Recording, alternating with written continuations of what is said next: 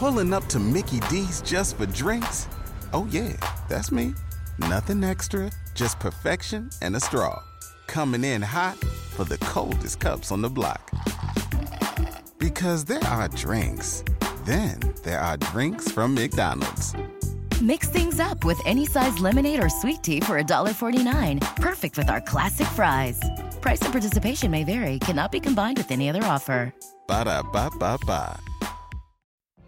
What if you could have a career where the opportunities are as vast as our nation, where it's not about mission statements, but a shared mission? At U.S. Customs and Border Protection, we go beyond to protect more than borders from ship to shore, air to ground cities to local communities, CBP agents and officers are keeping people safe. Join U.S. Customs and Border Protection and go beyond for something far greater than yourself. Learn more at cbp.gov/careers.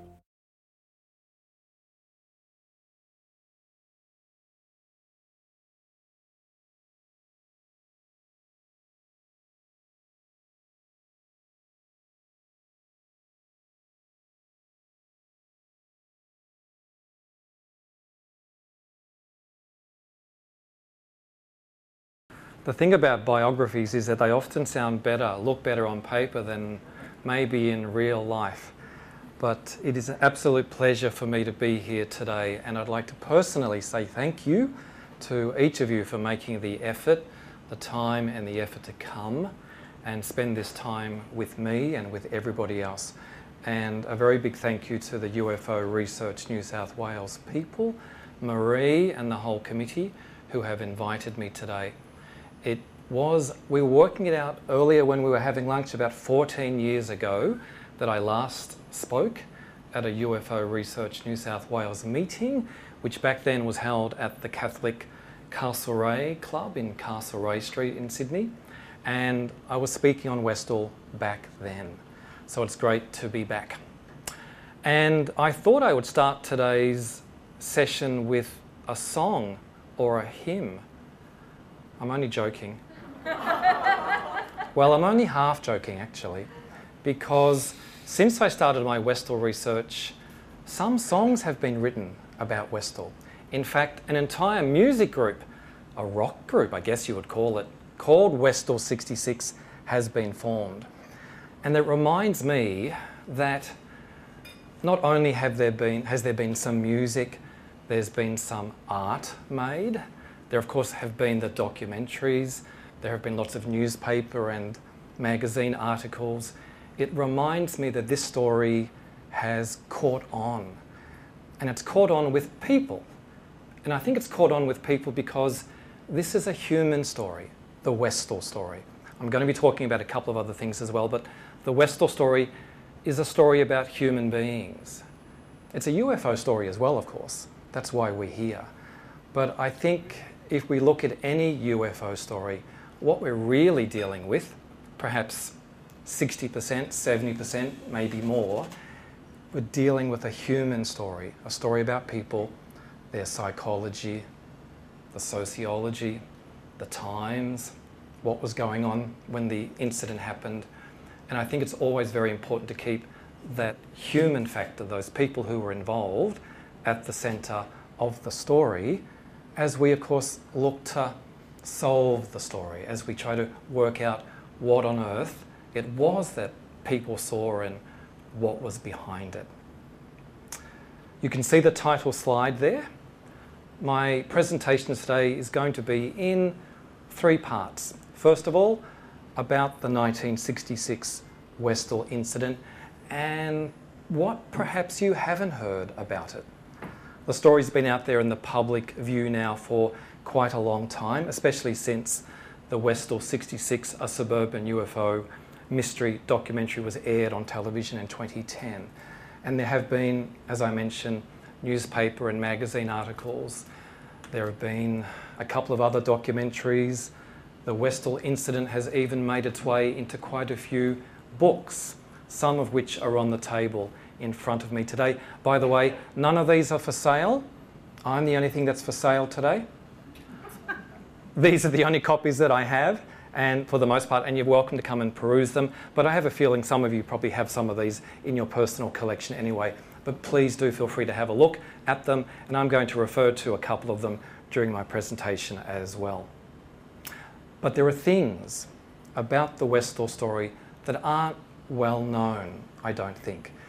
A group such as yourselves, where you are very into, I imagine, the UFO subject, you've done your own research, you've perhaps seen some of the documentaries, perhaps you've even looked at the Westall Incident Facebook page, perhaps you're members of it, perhaps you've been trawling through it or trying to trawl through it. No, I know Bill Chalk has been trying to trawl through it over many years, trying to make sense of the Facebook group format that it's in. But so you may have a lot of knowledge about the Westall story.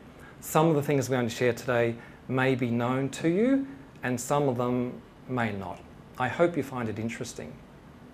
And a spin off, if you like, from the Westall story is its, as I refer to it here, its doppelganger. A UFO incident which happened exactly a year to the day after the Westall incident in Miami. So on the 6th of April 1967, which on its own is an absolutely amazing UFO story, but amazing to me in particular because of all of the parallels to the Westall story. And I have to thank UFO Research New South Wales for putting me into touch with the Crestview 1967 UFO incident. Because at that meeting at the Catholic Castlereagh Club 14 years ago, one of your lovely members came up to me before I started speaking and said, Shane, have you heard of the Crestview incident?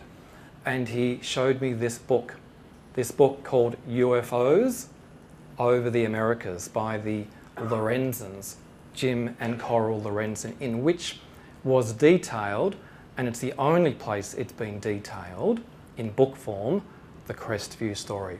So if it wasn't for UFO Research New South Wales, I would never have known about the Crestview story.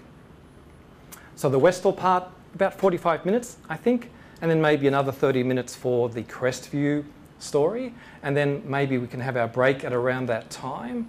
And then when we come back from after the break, I'm going to talk to you about UFOs over the national capital, the lost history of Canberra's UFOs. Now, of course, I know UFO Research New South Wales uh, can, if you like, stops at the ACT border. Perhaps it doesn't, but I have a feeling that some of the UFO stories from over the years emanating out of Canberra aren't all that well known. Canberra's known for lots of things, isn't it? All of them very positive, of course. But it's probably not that well known for its UFO stories. And I know, again, with a group such as yourselves, you will be au fait with some of the maybe better known stories out of Canberra, but there are others I think maybe you've not heard of, and some with an interesting connection with Westall. Today, the presentation is going to be a mixture of slides, images, some web links, some video. A lot of the material I have is also written here in front of me, so I will be doing some reading and I'll be doing my best to maintain eye contact with you as much as I can. One eye on you, one eye on the paper. I hope it doesn't get too tedious or boring for you. But what I have here written down, I think you'll find interesting. But I'll do my best to make it both entertaining and informative for you. And of course, with the video camera rolling, and this is going to be on YouTube. I say hello to all the people watching this video on YouTube in 5, 10, 50 years' time. And it's nice to know that someone's going to be watching me and maybe you or hearing your questions when we were much younger in the future. Let's go to the next slide art. I mentioned art being created about the Westall story. This is one such example.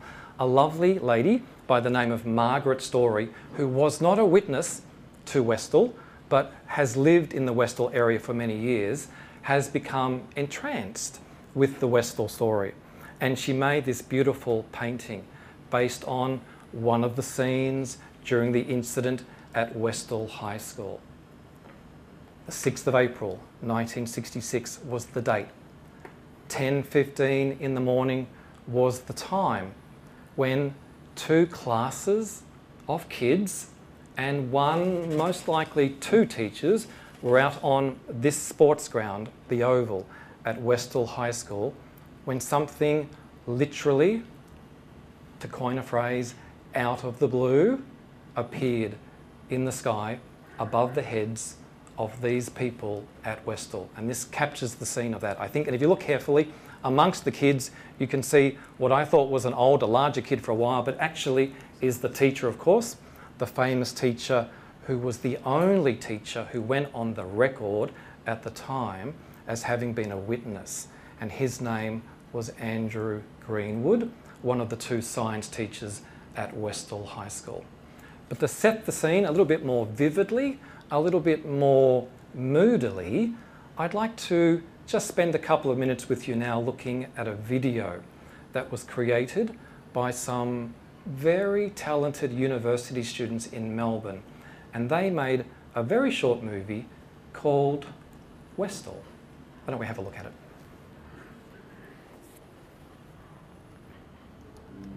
I was in science class with Mr. Greenwood, and it was a girl that come into the class, all excited, saying, "Mr. Greenwood, Mr. Greenwood, there's a flying saucer up in the sky," and we all laughed. Mr. Greenwood went crook at us and said, "No, stop that. There could be such a thing." And we all went out at that same time. We all seemed to go out and run out onto the oval. And once I got out there, there was a lot of school kids on the oval, and they were all looking up. And when I looked up, it was up in the sky, uh, heading towards the Grange.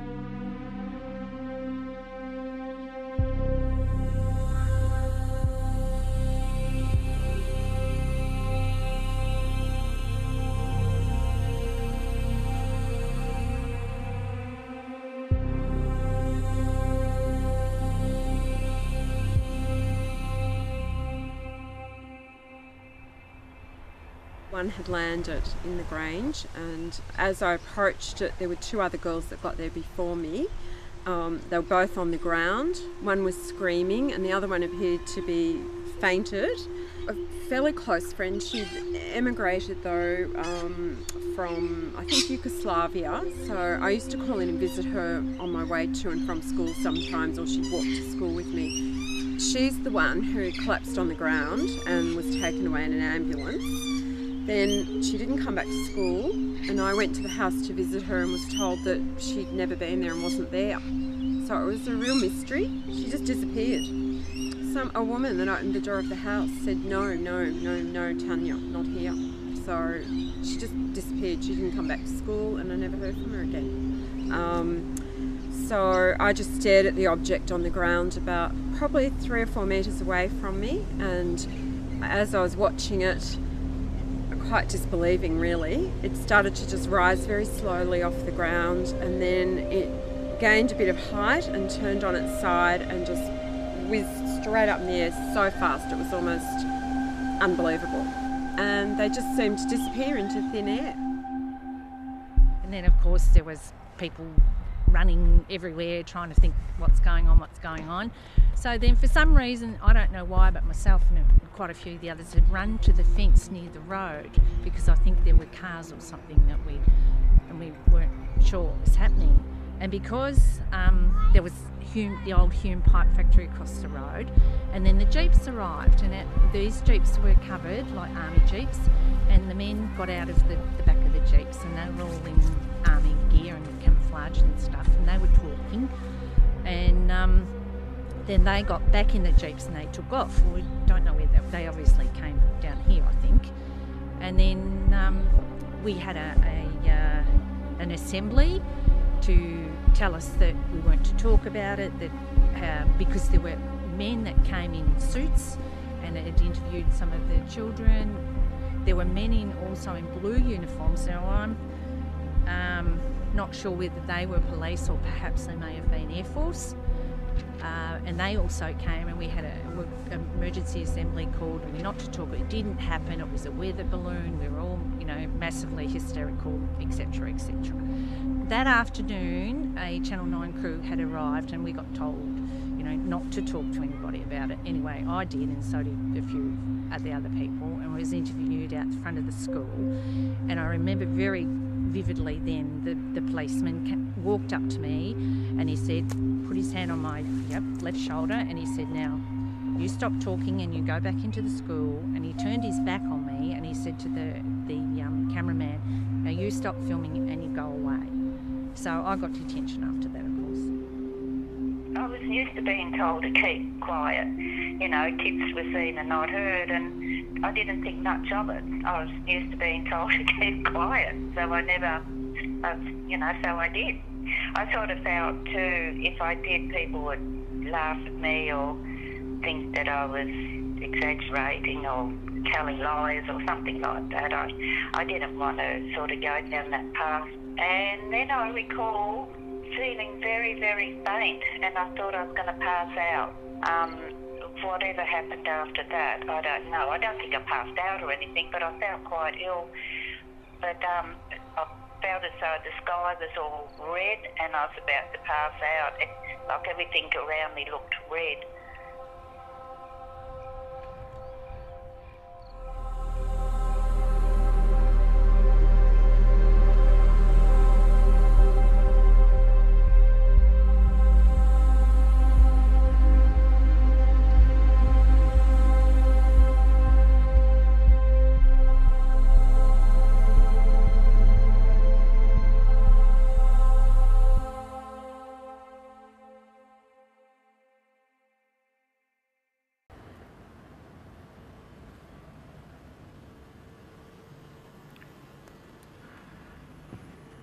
Isn't it amazing how much you can pack into a very short film? And a lovely fellow by the name of Shane Gardam made that as part of his studies at Swinburne University of Technology in Melbourne. And it featured the voices, some of the stories of Susan and Terry and Joy, some of the perhaps better known witnesses from the Westall incident. I've got a confession to make too, by the way. And the confession is this, and it's good for me to say it up front. I don't know what really happened at Westall. What I mean is, I've been studying this story now for the last 17 years. When I started, of course, way back in 2005, I was a brunette. And now I have flying saucer silver hair. My kids call it grey, of course or no hair at all, but I like to refer to it as flying saucer silver.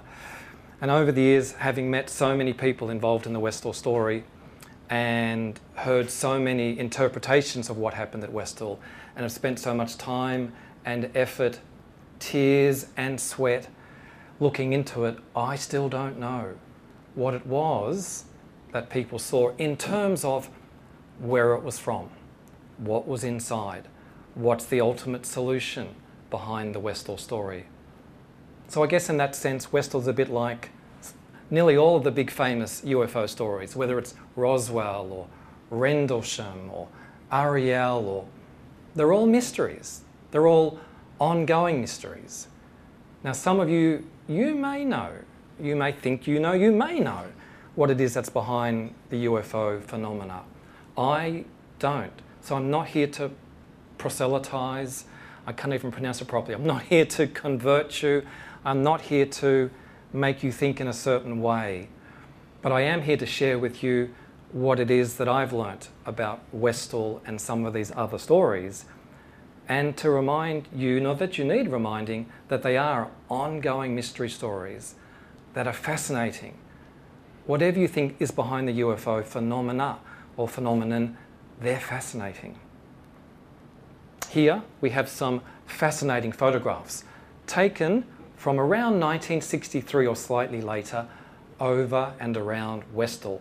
This is a 1963 photograph of Westall State School. Remember the Westall incident actually involved two schools adjacent to each other, Westall High School and Westall State Primary School. And there were many witnesses, including teachers, that came from both schools. This is what the sports ground looked like. Three years later in 1966, it was a bit better than this. I don't think the two cows were still there in 1966, but the buildings and the houses pretty much looked like that. And of course, the huge high voltage power lines with those enormous tall power pylons were there and, of course, are still there today. The next photograph is a photo taken from one of those power pylons. How amazing is this? Someone climbed up one of those high voltage power pylons, I don't recommend it, and took a photograph over the market garden area immediately to the south of Westall State School, looking towards the area known as the Grange. The Grange being an old historical property which dated from the mid 1800s and which by this time in the mid 1960s was abandoned, the house was in ruins, the grounds were still there, and at the very western end of the Grange property, a grove of pine trees that had been planted in the mid 1800s as a way of containing the cattle, keeping cattle in, stopping other cattle from coming into the property. And it was those pine trees that would figure as the locus or the focus of the landing activities associated with the UFOs at Westall. The next photograph is a, another view, a closer view of the pines at the Grange over the market gardens. And then the next, at last, a UFO, a drawing of a UFO, a drawing that was seen by one of the witnesses. And I'd like to read to you now some of what I'm going to read to you is actually a little bit of a capture of some of the articles which have appeared on the Westall Incident Facebook page over the years. So, in a way, they read like diary entries, me talking about what the witnesses have said to me, what they've shared with me. And this is the first one. And it's actually a photograph of the witness report that I created early on in my research. A witness report form that I would give out to witnesses who are happy to receive it, and they would fill it in with their details name, age, where they lived, what they saw, if they saw something, if they were able to draw it. And I have a couple of examples of that. And this witness was a lady called Trish. And she said to me that it started with a commotion. And I wrote on Facebook today I exchanged messages again with a witness who happens to be getting together with some other schoolmates and witnesses from her year level at Westall High School next week. Many things bind them together over the years and across the miles, and one of those things happens to be what happened in April 1966. I reread some of the notes Trish made for me when she first contacted me and I remain impressed by them. Here's some of what she wrote Shane, I would like to give you my recollection of events on the day of the Westall UFO sighting.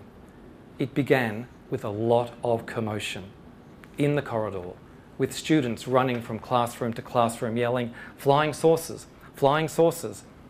I hurried along with everyone else to the sports oval, and sure enough, there were UFOs silver, circular, domed shape, not like anything I had ever seen before, hovering above us. If memory serves me correct, there was a dull humming sound. I recall one of the UFOs making a sudden movement.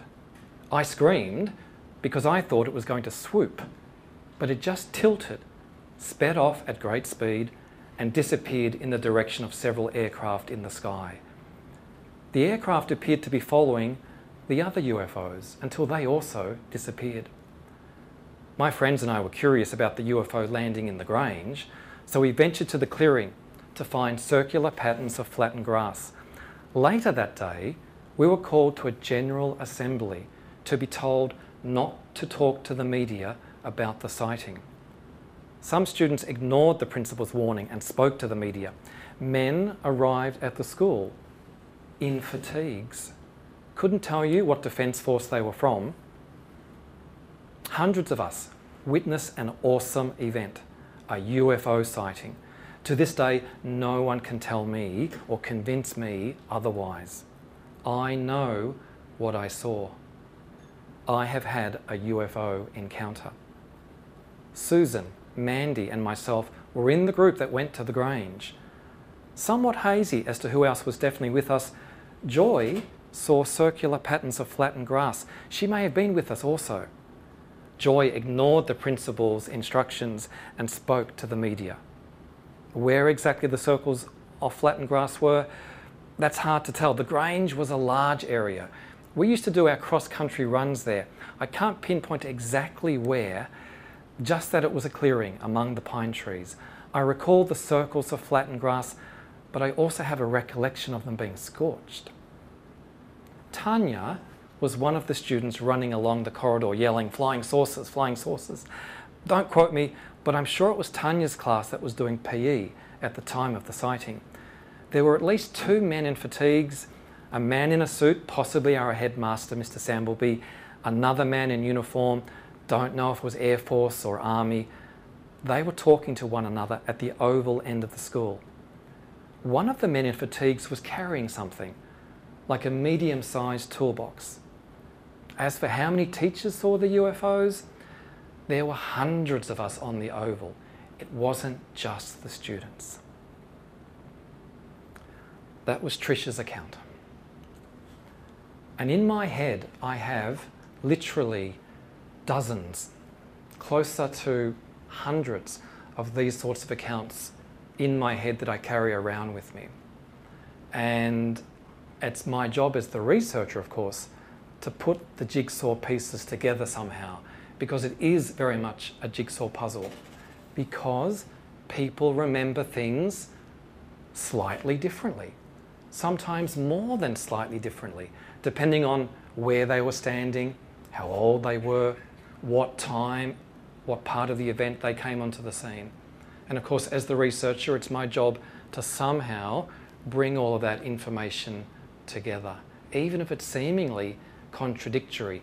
And if it is contradictory, and if it is contradictory, have I been talking for too long? No. And if it is contradictory, to know that, to respect that, to not hide that, to admit it. Because I think if you think about any event that involves large numbers of people, there's always going to be contradictory elements. Think about when you have a story, you're remembering something with your spouse or with your children, something that happened earlier that day or the day before. The accounts, the recounting is always different depending on the person. So let's hear another one. The next slide. From a student by the name of Phyllis. She now goes by the name Phil, and she was in Form 3, so 15 years old. And this is what she drew. And she wrote, One UFO appeared above me, and another two further over at the other end of the oval. They all looked the same silver in colour, dish shaped with a dome. T- what if you could have a career where the opportunities are as vast as our nation, where it's not about mission statements, but a shared mission? At U.S. Customs and Border Protection, we go beyond to protect more than borders from ship to shore, air to ground. Cities to local communities, CBP agents and officers are keeping people safe. Join U.S. Customs and Border Protection and go beyond for something far greater than yourself. Learn more at cbp.gov/careers. Join us today during the Jeep Celebration event. Right now, get 20% below MSRP for an average of 15178 under MSRP on the purchase of a 2023 Jeep Grand Cherokee Overland 4xE or Summit 4xE. Not compatible with lease offers or with any other consumer incentive offers. 15,178 average based on 20% below average MSRP from all 2023 Grand Cherokee Overland 4xE and Summit 4xE models in dealer stock. Residency restrictions apply. Take retail delivery from dealer stock by 4 1. Jeep is a registered trademark. They hovered above for what seemed like a couple of minutes, then tilted and sped off at extraordinary speed and disappeared over the pines at the Grange. After school, myself and other local kids ran to the Grange and witnessed three flat, flattened circular spots, all singed around the edge in the paddocks. How do you tell 15 year olds that they did not see anything? Or that what we saw were weather balloons. We know what we saw. and will never forget the profound effect it had on us all. The next slide is a wonderful slide because it's from the time. This is a photograph, and we have another one after this one in a moment, which was taken by members of the Victorian Flying Saucer Research Society, as it was called at the time. They visited Westall two days after the event on Good Friday.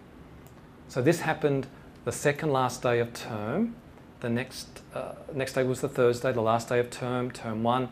Good Friday was the beginning of the Easter long weekend and also the beginning of the two week school break between term one and term two. So that break in between the two terms made a difference because by the time everyone came back to school, um, two weeks later, in a sense, things had moved on.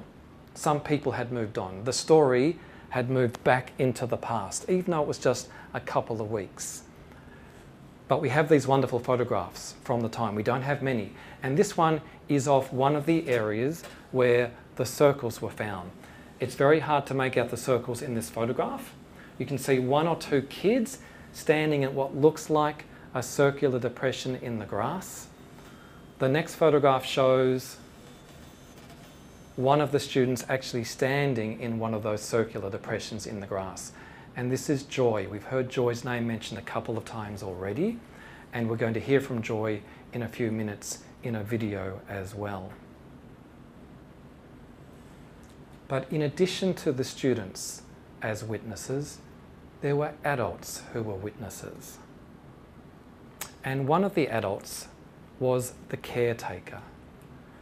At Westall High School, Mr. and Mrs. Sykes were the on site caretakers, the cleaners, the maintenance people, and they lived in an old farmhouse on the school property. If we go to the next slide, I think we can even see that house. Here it is, the house is still there today in Rosebank Avenue. That's the main street of Westall, if you like, the street the high school faces and the Sykes lived in this house and worked on the school property. And I had looked for the children of the Sykes for many years. I'd looked for the parents, first of all, but then I found out that they had in fact passed away. And then I looked for the children, and I looked for them for years, and eventually I made contact. And I wrote, after 11 years of looking, I finally made contact with the children of George and Doris Sykes, the caretakers.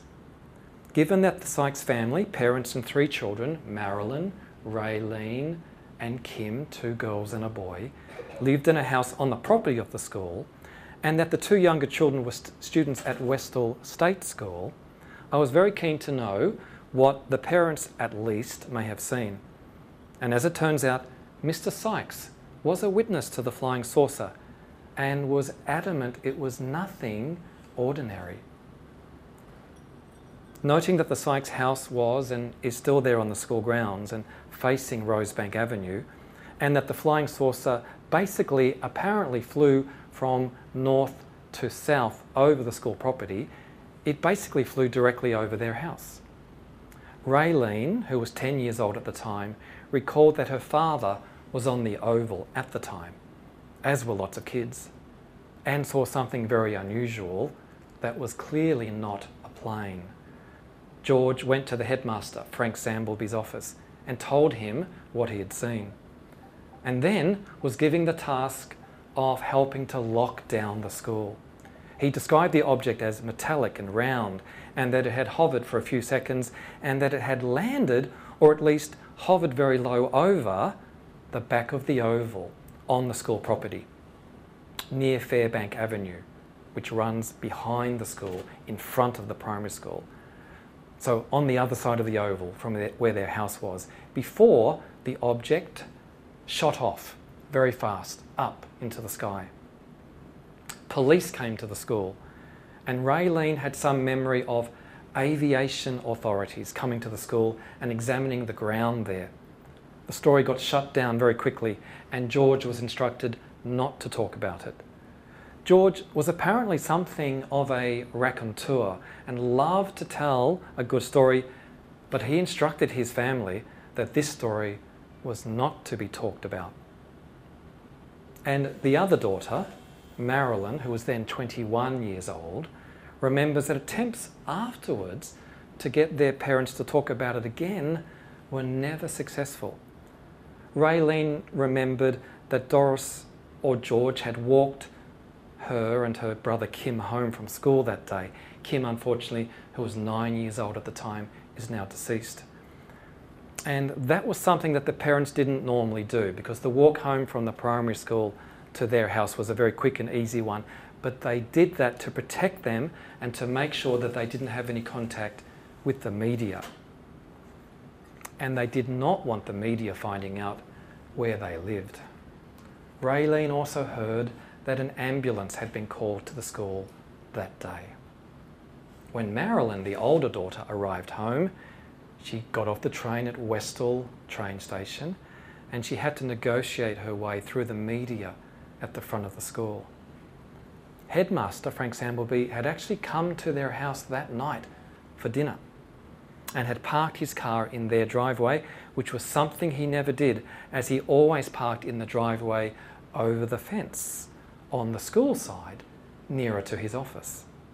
But on this occasion, he didn't want to be spotted by the media either. And after dinner, Marilyn recalled that George and Frank went outside to the Oval and that they were there for a very long time. Raylene remembered Frank Samblebe as a good and lovely man, but that probably he had been lent on by whoever it was that came to his office in response to the incident. The daughters regret that they didn't try more in their parents' later years to get them to talk about what had transpired that day at Westall.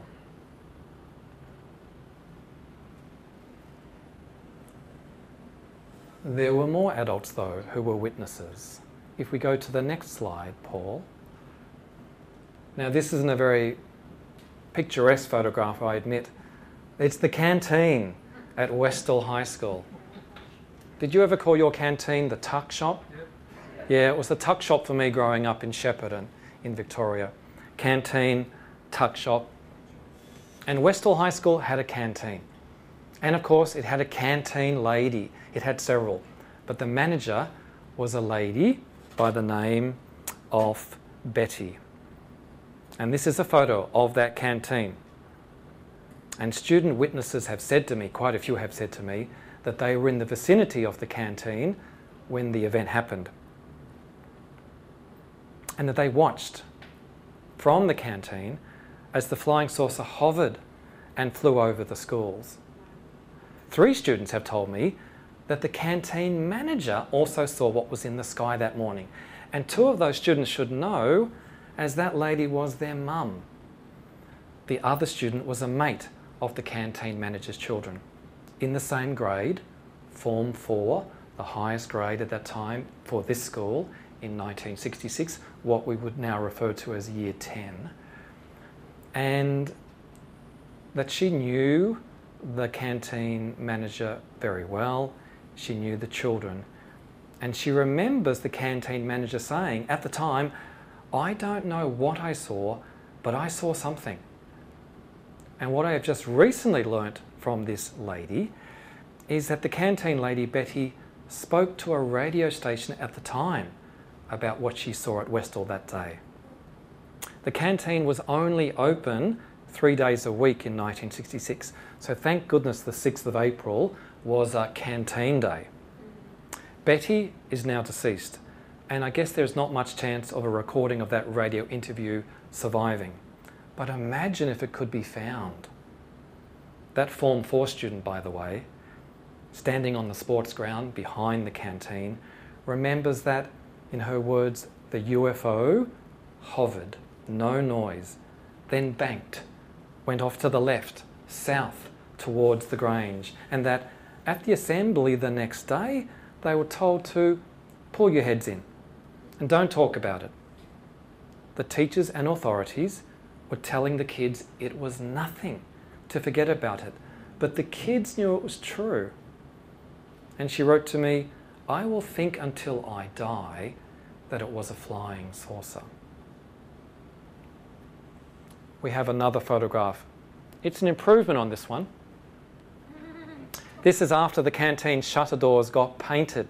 So if you visit the Westall schools today, both the primary school and the high school, now called Westall Secondary College, have some wonderful artwork. And some of the artwork is a reference to what happened in 1966, including, as you can see here, the flying saucer in the sky, somehow making its way over those high voltage power lines at the back of the high school, birds coming up, flying away. It's a tribute to the memories of the kids and others who were there in 1966. But not everything was witnessed that day from the grounds of the schools. There were witnesses elsewhere. Let's go to the next picture. Some of the trees at the Grange. And I've entitled this The View from a Tree at the Grange.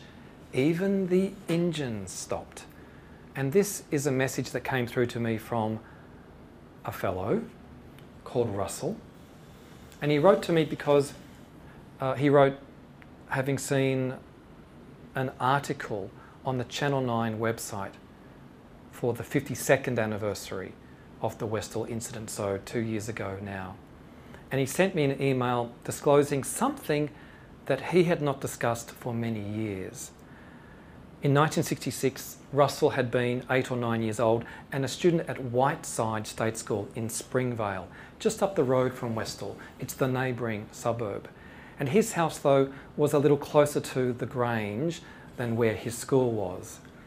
And for some reason that he cannot recall now, he was at the Grange with friends, climbing trees around the time of the Westall incident. Now, was he there on the 6th of April? I don't know. It was a school day. He should have been at school. Was his school having a pupil free day?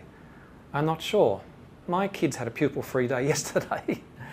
Did they have pupil free days back then? I don't know. So is he remembering something from around that time, but not the same day? Was he there perhaps in the afternoon after school had finished? Was he wagging school? I'm not sure. Sorry about that interference. Sorry about that. Anyway, what he wrote was this He was at the Grange with friends, climbing trees around the time of the Westall incident. His older brother, five years his senior, was also there, but a little distance away with his own friends, riding trail bikes through the Grange. The Grange, in these years, because it was no longer a working rural property, the house, the historical house known as Richmond Grange, was in ruins, it was used formally and informally for racing trail bikes. Russell, from his vantage point in a tall tree, saw what he described as a flying disc, light brown.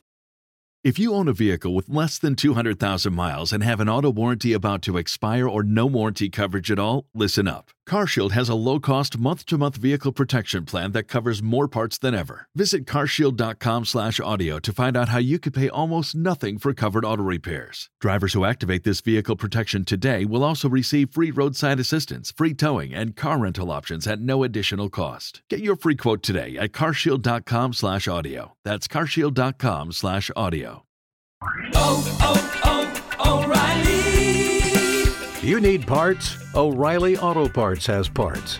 Need them fast? We've got fast. No matter what you need, we have thousands of professional parts people doing their part to make sure you have it. Product availability. Just one part that makes O'Reilly stand apart. The professional parts people. Oh, oh, oh, O'Reilly! Auto Parts.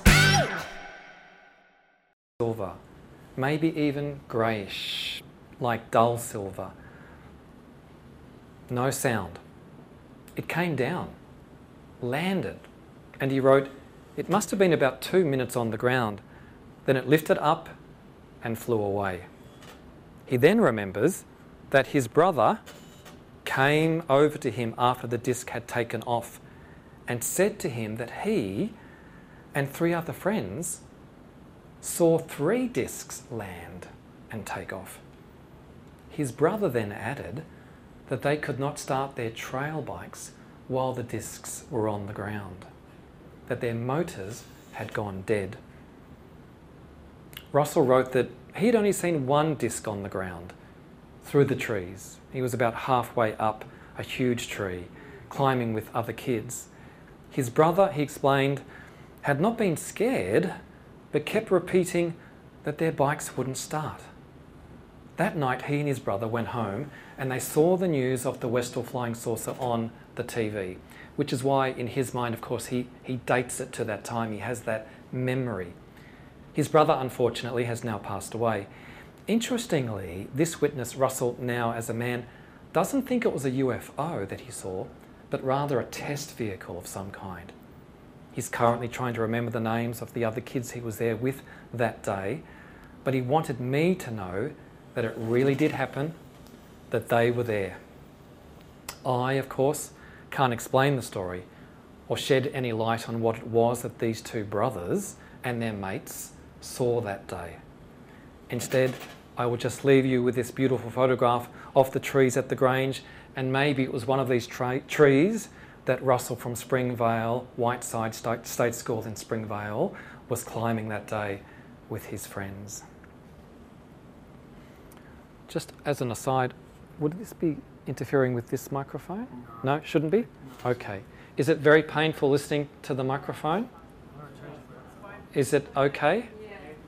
Okay. Okay, we might change the batteries a bit later. Okay, lovely, thank you. Next slide, please, Paul.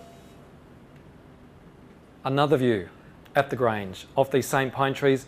By the way, the trees that are left there now, and many of them, of course, have been thinned out over the years, but the ones that are remaining, they're mostly more than 100 years old. They're majestic old pine trees. And to be there on the spot at the Grange, even with the tree canopy having been thinned out, is always a wonderful experience, especially when the wind comes up and the trees start talking to you and the wind whispers through the trees. And of course, the trees lean in a certain direction based on the, the, uh, based on the winds, the way that the winds normally uh, flow in Westall. It's a wonderful spot. But I have another witness memory to share with you.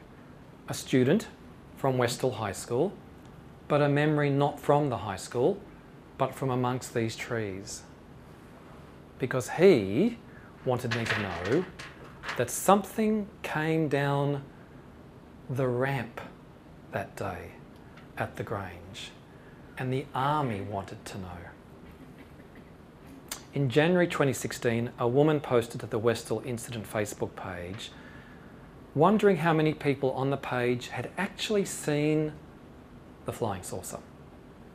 She wanted to know, as her father, John, had been there that day as a witness. I contacted her and she informed me that her dad had been there that day while a student at Westall High. No one in her family, including her mother, had known about the Westall incident until her mum came home one day with a book from the Opportunity Shop. Good old op shops, aren't they great? My mum worked in an op shop for many years, a St. Vinny's in Shepparton. They always had great books. The book was called A Paranormal File by John Pinkney. Some of you would know this book. I'm sure some of you have it in your collection.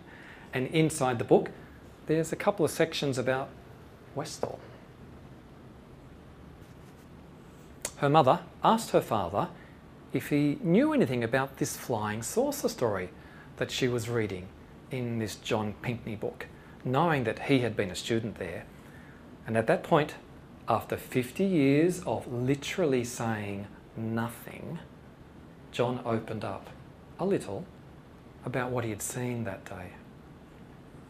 Now, fast forward 18 months, 2017, and James Fox who I know you have hosted here, and he's a great friend of the Westall story, of course, included it in his wonderful documentary, The Phenomenon.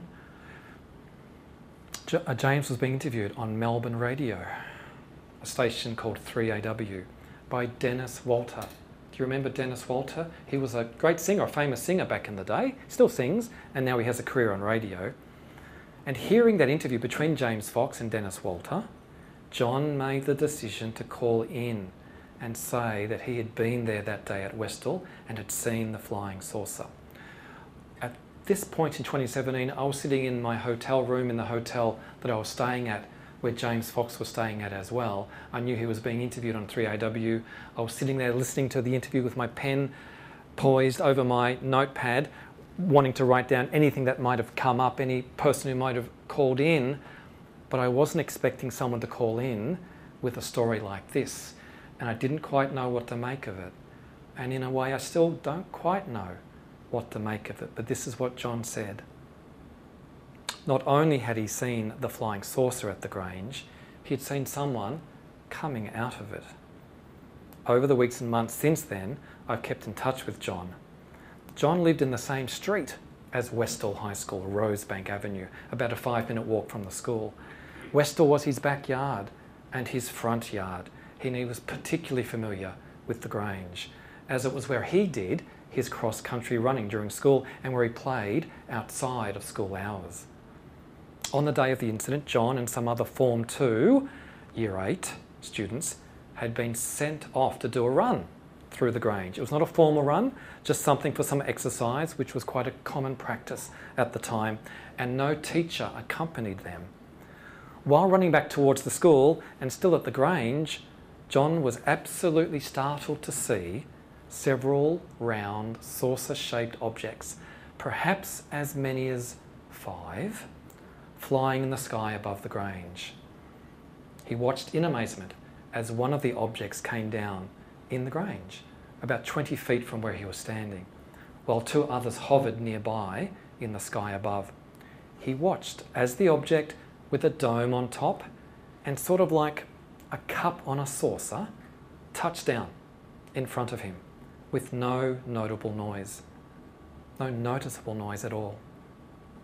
He took cover behind the scrub, saw a flash of light or a glow, and then observed a ramp coming down out of the craft. Makes you think of a certain UFO movie, doesn't it? One or two. Then he watched in utter disbelief as something which he described as a person, although he could only see it from the waist down, came down the ramp, walked around a little, seemed to look at something on the craft, and then re-enter the object. He remembers the person as a man, although he couldn't clearly see the face or the torso, and because the, the shrubbery that he was hiding behind actually blocked his view. But the person he saw was wearing a suit like overalls, but not a suit or overalls that looked quite like regular clothing. After re entering the craft, the craft perhaps tilted somewhat, and then after rejoining the two other craft up in the sky, flew away at great speed, like arrows, John described it, and vanished. John went over to where the craft had landed. He noticed that it was close to a sand pit the Grange in those days, huge tract of land, had lots of depressions that would fill up with water. That part of Melbourne is known as the sand belt. So lots of very sandy soil, very loamy soil. You don't have to dig very far and the sand comes up. So lots of those sort of sand, pitty areas. And he noticed that where the craft had been was a perfectly round, burnt ring of grass. The ring wasn't smoking, or burning, but it looked burnt to him. Petrified, at this point, John raced back to the school, unaware if any other students had been nearby or had witnessed what he had. On arriving back at the school, he was met by a teacher who wanted to know where he had been. And with the teacher was someone from the army who wanted to know if he had seen anything, to which John said, No. No way. Afterwards, an assembly was called, and army officials in uniform told everyone to keep quiet about what had happened that day, and that if anyone had seen anything, to come forward. John didn't come forward. In fact, he maintained that silence for 50 years. He never mentioned the sighting to his parents or his siblings. He remembered, though, how strange it was that the army had arrived so quickly after his sighting, within about 15 or 20 minutes. He saw soldiers in green uniforms walking around the school grounds. He heard that the army had fenced off the area at the Grange and that no one was being allowed in. John was so shaken by the experience at the time that he refused to ever go back to the Grange that year. And whenever he did cross country runs, he used the nearby streets and kept away from the Grange. His family moved up here to Sydney at the end of 1966, and it would be decades later before he returned to the area that the Grange had once occupied. Knowing that the army did not want people talking about it, and doubting that anyone would even believe his account of what he had seen, he decided to keep the experience to himself for five decades. He doubts that people even now will believe him, and he doesn't care anymore. As he says, he knows what he saw. At the time, he thought the person he saw coming from the craft was not an astronaut or a pilot, but rather someone from somewhere else, not from Earth.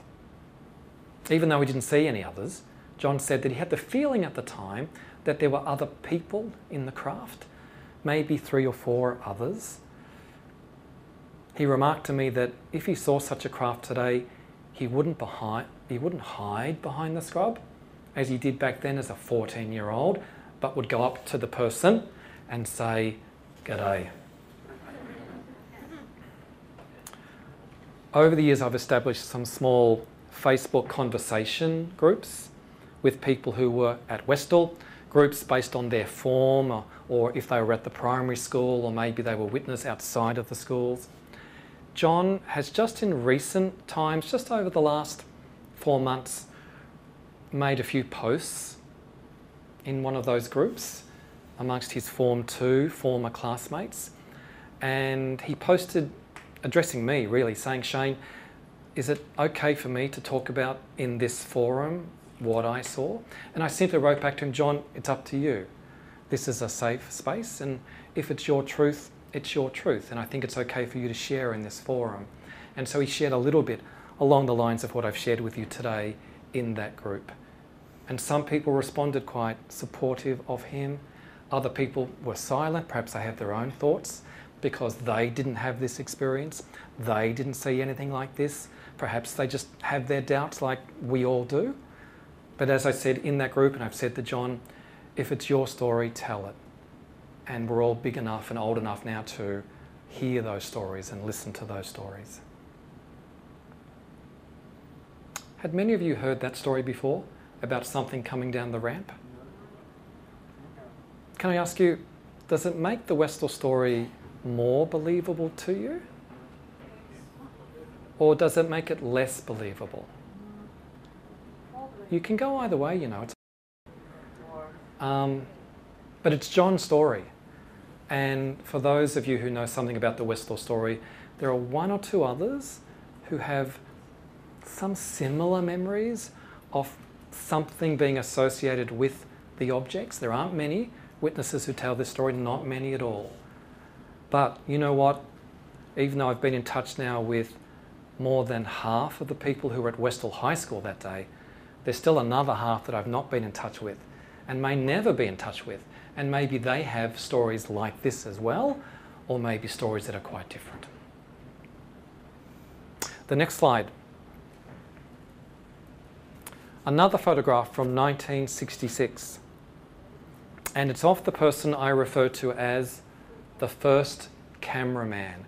And this is very much about the long, long search for witnesses that I have been on these past 17 years since I started this caper back in 2005.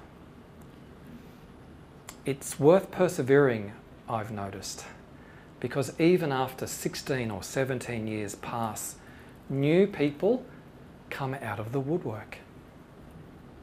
And recently I located a man named Ray, who was the first Channel 9 cameraman on the scene at Westall on the day.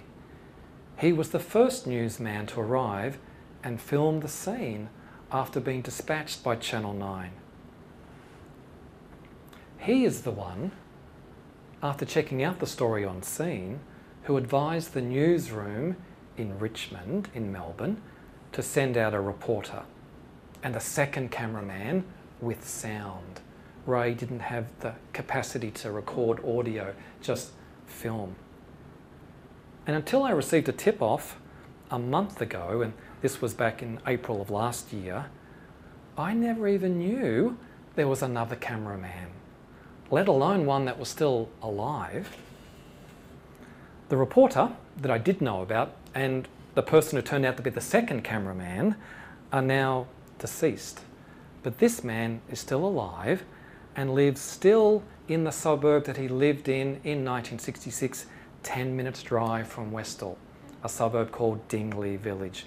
And this is a photograph showing Ray taken after the event in that year, 1966, at Moorabbin Airport, the airport just up the road from Westall, about five kilometres away, seated in the rear of the helicopter with his camera. In the front is the helicopter pilot and a Victoria police officer, and it was a story about them searching for a lost person. Ray, in those years, did a lot of work with the police. Ray, on the scene as the first person, he something had come through to Channel 9, a tip off about something having happened at Westall. He raced out there with his camera. And although he didn't see anything himself in terms of a UFO, he saw the kids and he saw how affected they were. He saw how shook up they were. He also saw the teachers keeping him away from the kids and the kids away from him, ushering the kids into the school buildings. The kids were able to tell him, though, or someone told him, that the flying saucers had gone down to this place called the Grange. He knew about the Grange because he lived not that far away, and he went down there. And he remembers, he has these vague memories of seeing circles in the grass. When I contacted Ray, he was very apologetic because he'd recently suffered a stroke and his long term memory was affected, and he felt a little bit embarrassed about that. And he probably felt a little bit embarrassed about someone ringing him almost out of the blue about a UFO story from 53 years ago. But he told me as much as he could remember. And when I told him that the Channel 9 film they did make it to the news that night had disappeared, had vanished, he wasn't that surprised by that. Because, and we're going to touch on a little bit more about this in the next slide, a lot of that happened in those years. Film footage was created, news footage was archived, but a lot of that footage got reused or thrown out. It wasn't valued for its true value at the time. Some of it was just simply lost or misplaced. And so for the next slide, this is the news reporter that I knew, always knew about. Not very long after I started researching the Westall story, I discovered that the name of the Channel 9 news reporter who was at Westall that day was a fellow called Gordon Lead. It took me years, though, to find a photograph of Gordon. You know the thing with the internet? things get added to the internet incrementally over time. Something you know that's not there last week will be here this week. And so I'm always scouring the internet looking for video, looking for photos, looking for data. And I finally found a photo of Gordon Lead, the gentleman in the middle. He and cameraman Keith Ballard interviewed and filmed for the story which aired on the Melbourne News that evening in those days, you might recall from your own childhoods, the news stations were very much state based. So a news bulletin that aired in Melbourne, of course, didn't air in Sydney. That's the same today, of course, but in those days, I think it was more so. Stories wouldn't necessarily be shared amongst the state bureaus. And if you were living in Victoria, depending on where you lived in Victoria, your regional television station would be connected with a particular Melbourne based commercial station.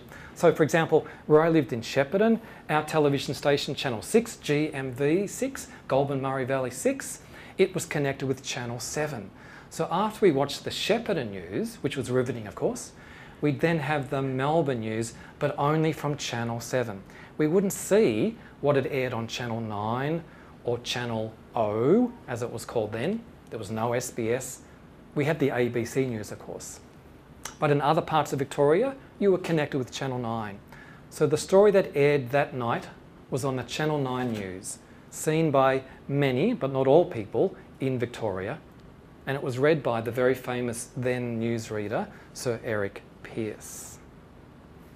This photo actually shows Gordon Lead presenting a program on Channel 9 in Perth, where Gordon had moved to a few years after 1966 on the Apollo 13 lunar mission. So this is 1970. To the right of Gordon stands Clive Robertson, who would become well known across Australia in later years for his work on radio and TV. And I wonder if Gordon was thinking of Westall as he helped to present this program that night. So they're covering the splashdown of the Apollo 13 lunar mission. You can see the map in the background showing Australia, Mauritius, some of the Pacific islands. When I spoke to Gordon in the years before his death in 2007, he confirmed his role to me in the Westall coverage and that he remembered it very clearly. In fact, he said it stood out amongst the other flying saucer stories that were around in those years for the number of witnesses involved and the quality of their accounts. He, like Ray, wasn't particularly surprised either that the news film had gone missing, because that happened a lot. The value wasn't understood, things got damaged. And as I found out, in the 80s or 90s, there was a huge flood at the Channel 9 headquarters in Richmond, in Melbourne. Some of you might know that Channel 9 took over an old factory in Richmond that had been the Bryant and May cigarette factory. So all the plumbing, all the services in that building, well, they were ancient. And the plumbing gave out one day and flooded the basement where the archive was. And a huge amount of archival film was destroyed, lost. And some of it just, of course, had to be thrown out into the dumpster. Maybe that's what happened with the Westall film.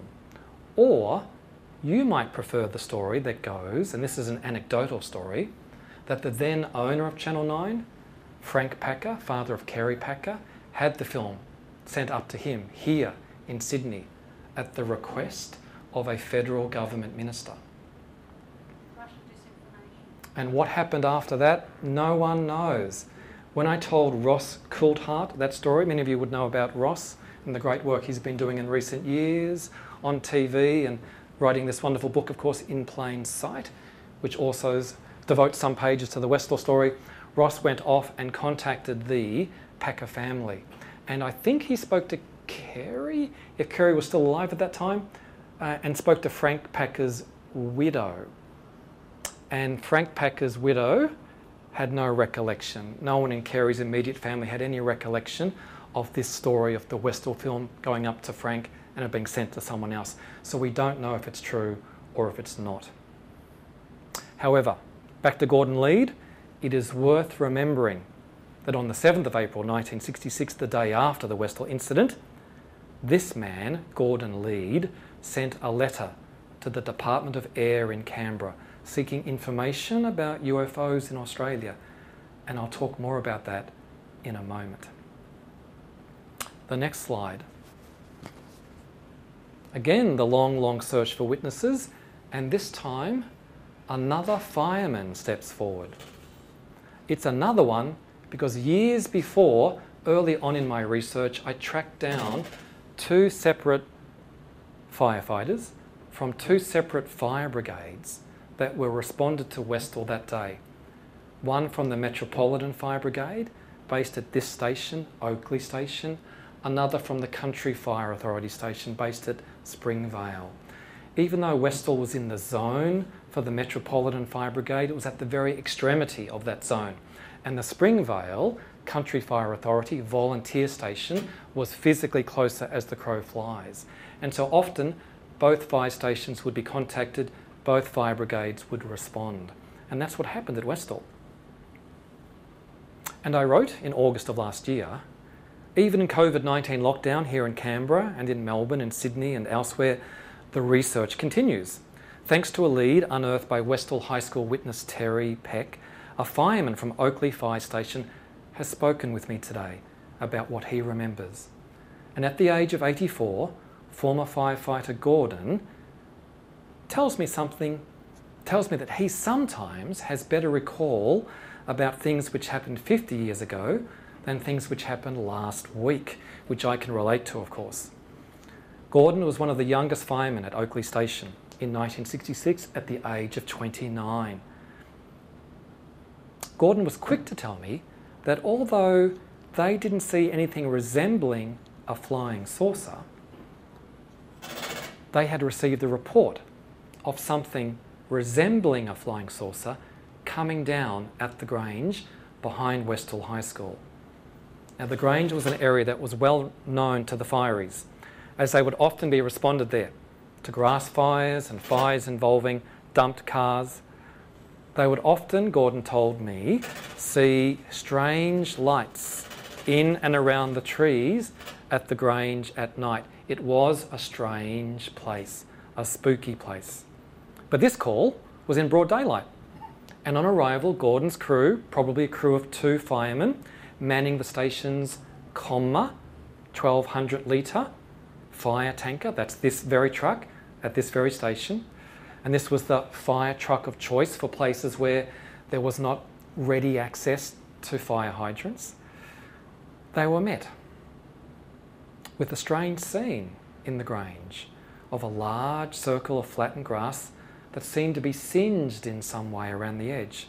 There were lots of people milling around, lots of kids from the school, and the talk was that a flying saucer had landed in that spot. Gordon had never seen anything like it before. With no actual emergency to deal with, the crew eventually went back to the fire station. Gordon recalls, though, that the bosses, the fire brigade's district officers, were not keen for this call to be recorded in the books, certainly not as a flying saucer and that anything odd in those days was often just recorded as a false alarm anyway. Gordon doubts that anything now will be, will be found amongst the official documents of the Metropolitan Fire Brigade, and believe me, I've looked and we can't find anything. In subsequent calls, though, down to the Grange, in later months and years, the fire crew would often joke if they were going to be responding to the aliens again. Gordon is sure, though, that the witnesses at Westall must have seen something strange, and we'd be mad to think that we're alone. But something happened. Something came down, and whatever it was, it left again. And he was a witness to what was left behind by that whatever it was. Gordon has now passed away, and I'm so glad I got to speak to him literally months before he did so. The next slide. Sometimes you might think the more flying saucers in a story, the better. The more circles, the more ground marks in a story, the better. Well, you have to be careful what you wish for because sometimes you can have too much of a good thing, and sometimes it can get very confusing and very convoluted. Again, as the researcher, other researchers are here today amongst us, it's our job to try to make sense of it all. But there were a lot of circles that were seen in different places around Westall. And here are a couple more into the mix. I wrote in recent weeks, two days before today's anniversary article appeared on the Channel 9 website, so again, this was two years ago, two people who were in primary school back in 1966 contacted me to reveal that they had seen circles in the grass at the time of the Westall incident too. Only that these circles were in previously unreported locations. First, a man called Stan, who had been a student at Clayton South State School, about two kilometres west of West, Westall State School, explained to me that he and lots of other students from the school had rushed over Clayton Road the school, the road rather, their school was on, to Fairbank Road, the road that literally connected their school with Westall State School. After they had heard a loud sound that was reportedly associated with the flying saucer passing overhead. The flying saucer had apparently landed and then taken off again. When the students arrived at the location the flying saucer was seen to have descended, there they found a large circle in the grass. The circle was near the base of the first power pylon in Fairbank Road, closest to Clayton Road. And I think we have a photograph of that location taken from Google Earth. So it's the one at the top. So the power pylon is still there today. Around it now, of course, there's lots of businesses, warehouses, buildings. Those buildings weren't there then. This man remembered that the military arrived on the scene shortly afterwards and was seen cordoning off the area before all the kids were ushered back into their school. The second person, a woman named Lauren, who had been a student at Whiteside State School in Springvale. Remember that school I mentioned earlier?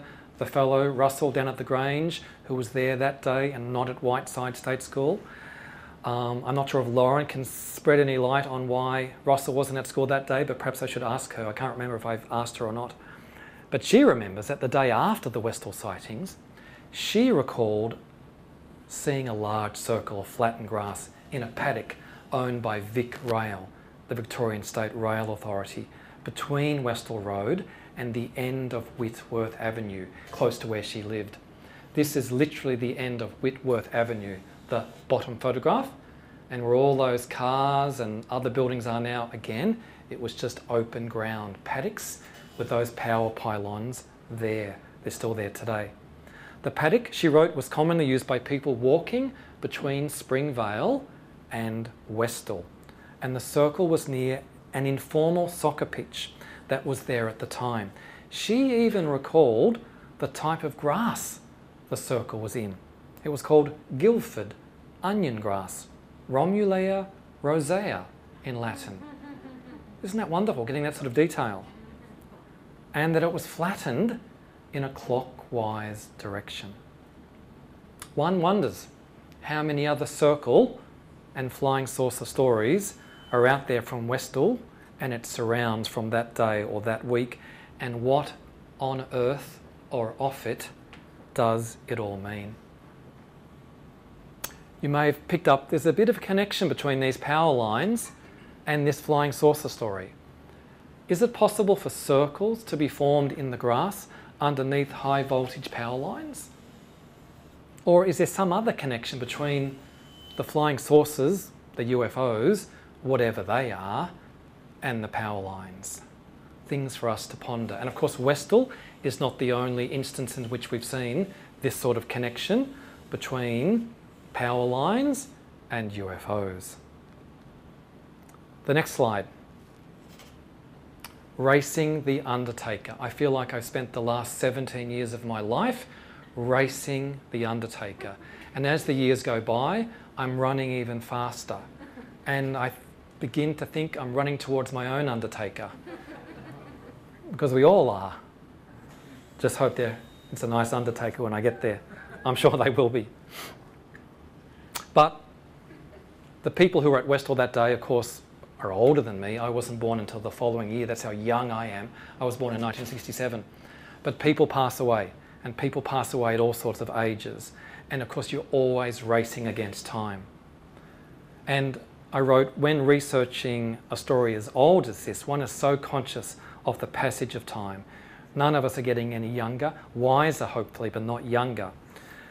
And without being too morbid, of course, that applies to the people who might have information about the Westall incident, even the key to solving it. And that's not just the witnesses, of course, but it's the people who were there in uniform, representing whatever government agencies were involved that day. And every now and then, I do hear of the passing of a witness who has, some years before, come forward and entrusted me with information. One such person was Stuart, Stuart was a 15 year old student at a school close to Westall. Stuart recently passed away. But when we first spoke, he shared with me what he remembered of his experience at Westall that day, which he described as both beautiful and scary. Stuart told me that the authorities came to a paddock at the Grange, near the old Grange mansion, surrounded by those trees you can see there in the distance. And he was very specific that he remembered it being only a few hundred years, a few hundred yards rather, from that old house, near those pine trees, and not the other pine trees that we've seen earlier at the western end of the Grange property, where nearly all other Westall witnesses remember being the locus of the activity. He remembered it specifically as being in that spot, opposite the mill that stood there on the corner of Osborne Avenue and Westall Road. And shortly after Stuart arrived, the authorities arrived also driving dark coloured cars that appeared to be Fords or Mercuries or Hudsons. And when they got mm. out, they weren't wearing uniforms, just black suits. He watched as they used black and white cameras to record the flying saucer that was still on the ground in front of him. And they started examining the circles. The flying saucer he saw had four legs underneath it. The men in the dark suit stayed for five or ten minutes. Stuart at the time thought they were cops from Springvale Police Station, but later on he began thinking that maybe they were more like the MIB, Men in Black, that he knew from the X Files show. There were some other spectators present as well, and they were told to clear off and forget about it. Stuart remem- remembers specifically being told to bugger off. The flying saucer had burnt the ground, and when it took off, it took off silently. It hovered, waited, and then it was gone in an instant. He heard that there was a second flying saucer, but did not see it. The landing site was even viewable from Westall Road, just on the other side of those trees. And in his memory, the circle and the associated marks in the ground and grass just grew over. His sister recalls Stuart talking about the incident over the years and that he was in no doubt that what he saw was not from this world. Let's hope more people like Stuart continue to come forward and talk about what they saw. It may not allow us to solve the mystery of what was seen that day, but it does allow the people who were caught up in the experience to express what they saw. The next picture, please. If these weatherboards could talk. A lot of the houses that used to be around the Westall schools were houses like this, weatherboard. Like the two houses I grew up in as a kid in Shepparton. This is a relatively recent photograph of this house. Back in 1966, it looked better than this. But in this house lived a family. And within hours of the events happening, two men in suits walked to the very front door of this house and spoke words to the man and woman living there. Words that would ensure their silence for the rest of their lives. These men wore suits and not a uniform, but they didn't seem to be police detectives. They were from the authorities again. That is all that is known. That, and that they told the married couple aged in their 40s living there that they were to never talk about the incident at Westall, ever. The couple's children two of whom were already young adults in 1966, remember, told me, that any mention of the flying saucer incident by them at the time or later would cause their mum and dad to freeze and become visibly frightened. Their parents flatly refused to talk about it. And they told their children that it was no use trying to talk to other neighbours about it either, as no one would discuss it they'd been visited as well. others in the street, including another older relative who lived nearby as a market gardener. And their father was no shrinking violet. He'd been a soldier in the Second World War. He was working then as a railway guard at a nearby railway station. But seemingly, promises had been extracted from these good, hard-working, down-to-earth people of Westall to keep a secret. A secret that even the passing of decades could not dent. And the keeping of that secret would for years cause a reaction in a mother and a father that looking back on it now, their 83 year old daughter that I've spoken to still finds so absolutely perplexing. What words indeed were uttered on this veranda all those years ago and why?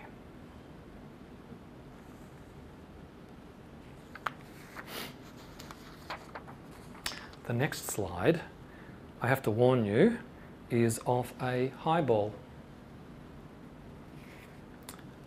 Highball, a high altitude balloon, part of the official highball program that ran in the 1960s, where balloons were sent aloft. It was an Australian American government program involving the Australian Department of Supply, a huge federal government department, and the American Atomic Energy, Atomic Energy Commission.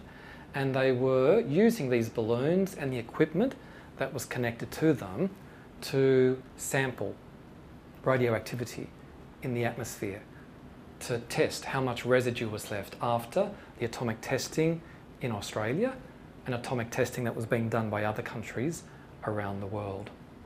And in recent times, you may have heard that some people have put forward a hypothesis that perhaps what was seen at Westall that day had something to do with a highball balloon and its associated parachute canopy and equipment gondola going off course, if you like, and coming down at Westall. And I spoke in part about that with a man called Wayne, who was the son of a lady who lived in that house, that old weatherboard house that we saw in the previous slide. And his mum, her name was Nola, and she lived in that old weatherboard house at 55 Rosebank Avenue. And she saw the UFO from her front garden while she was watering her tomato plants. I told you the house looked better back in 66, the garden looked much different. Mm-hmm. And she saw the UFO coming down at the Grange from the front yard. Wayne had actually heard the story first while he was visiting his aunt, his mum's sister Yvonne, as she was dying in Swan Hill Hospital in Victoria. And he listened as the sisters, his mum and aunts, reminisced. And he heard his aunt Yvonne ask, Do you remember the spaceship in the backyard? And Nola, his mum, replied, Of course. What became of that? Aunt Yvonne asked. And Nola replied, Nothing. Sometime later, Wayne asked his mother about the conversation he had heard at the hospital. And his mother told him something about what she had seen. Wayne asked his mother whether it could have been something like a hot air balloon. His mum Nola looked at him incredulously and curtly told him that every classroom in every school in Australia in those days probably had pictures of hot air balloons and that hot air balloons don't look like what she saw and they don't land and then take off again and speed away.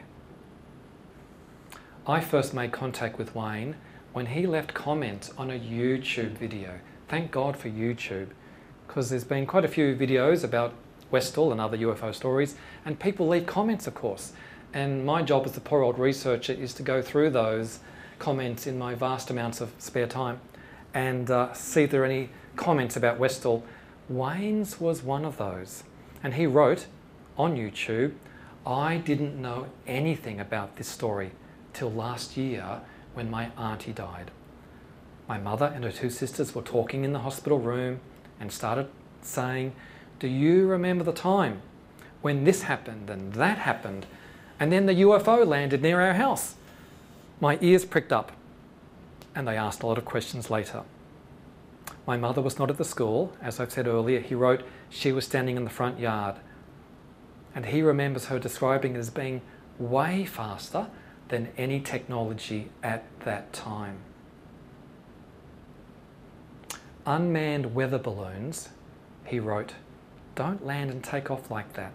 They land slowly and will bob along the tree line with a gust of wind and crash close by. I have seen that happen with manned balloons in suburban Melbourne where I live. Something strange happened that day at Westall. It was hushed up.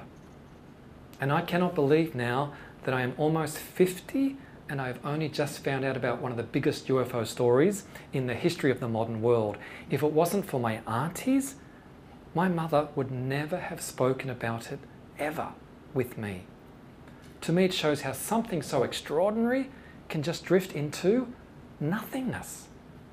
To be fair, from my mother's perspective, it was pretty unremarkable.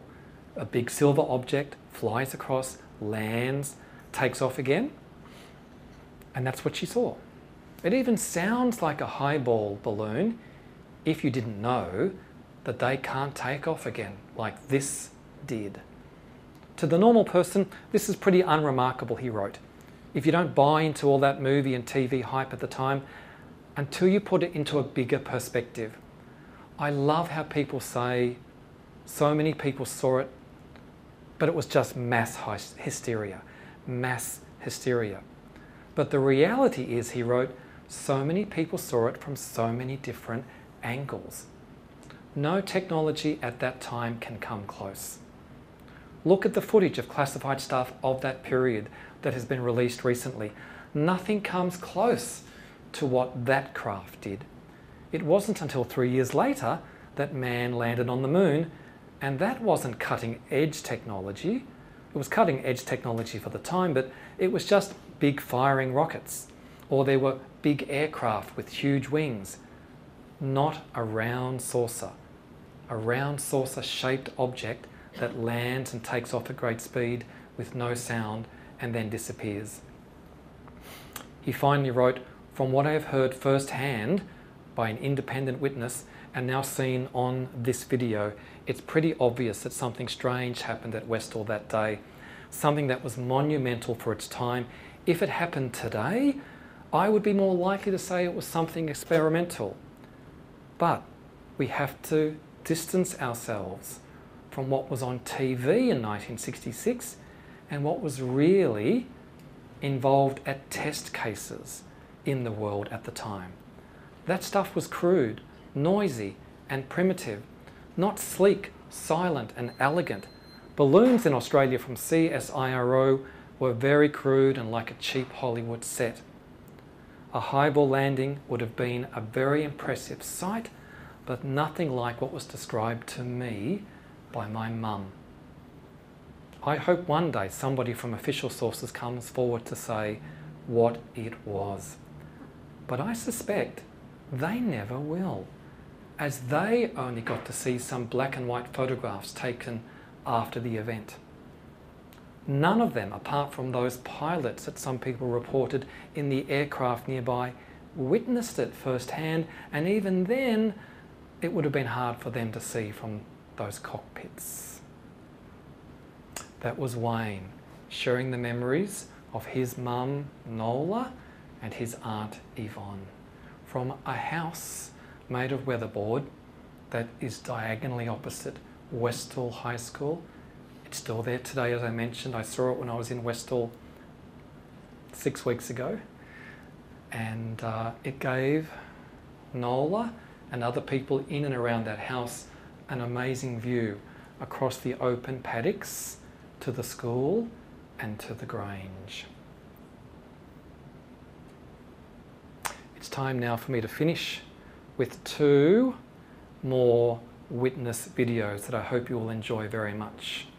Again, from that filmmaker I mentioned at the earlier, at the earlier part of my talk, Shane Gardam. The first one is Shane filming a man called Lance Brown, who was in Form 1 aged about 12 or 13 in 1966.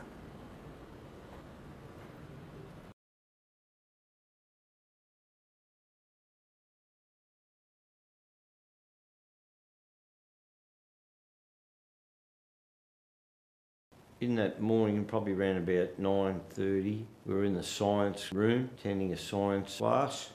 It was easy to be distracted because you could look out over the uh, playing fields and I'm not sure who, but someone spotted something quite unusual in the sky.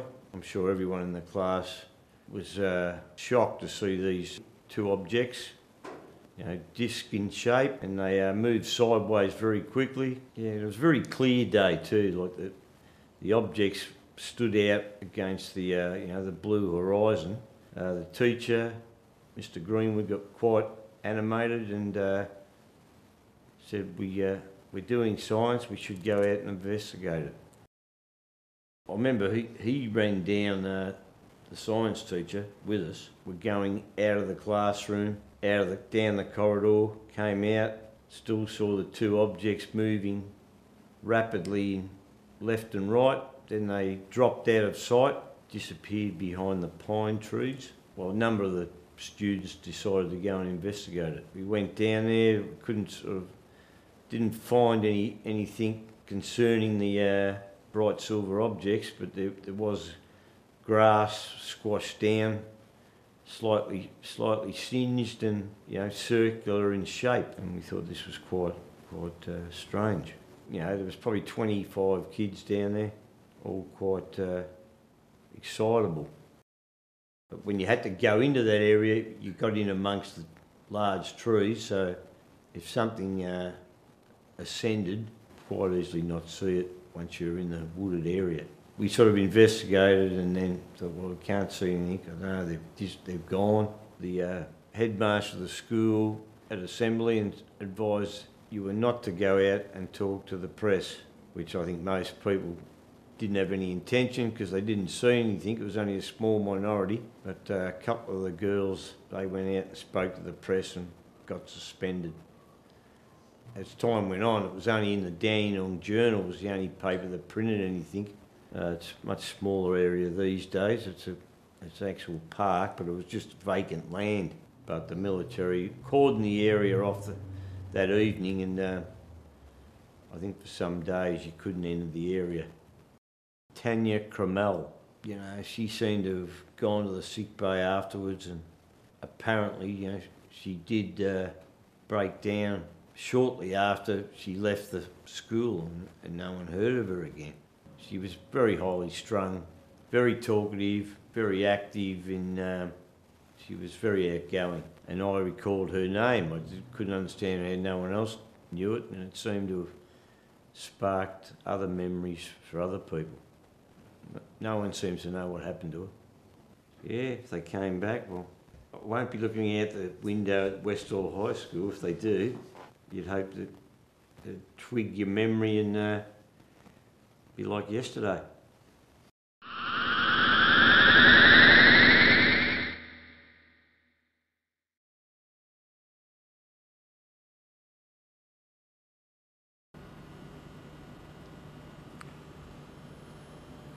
And before we play the next one, what I love about the Westall story is, gosh, it's an Aussie story with an Aussie accent, with Aussie characters. I mean, I have an Australian accent too, of course, but uh, uh, Lance has a wonderful accent.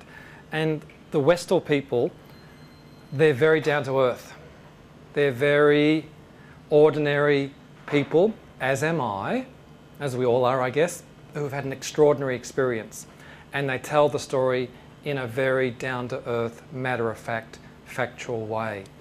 And Lance is one of those. And Lance still pops up on the Facebook page. He posts every now and again supporting the story as he remembers it, supporting other witnesses as they remember it. The next video is slightly longer, not too much longer, and it's from Joy.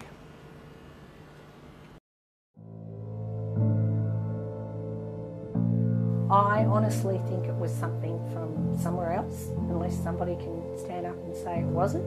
The intents to cover it up was, was so intense. I think they were frightened unnecessary because of being with Vietnam and the Cold War and all sorts of stuff going on 1960s.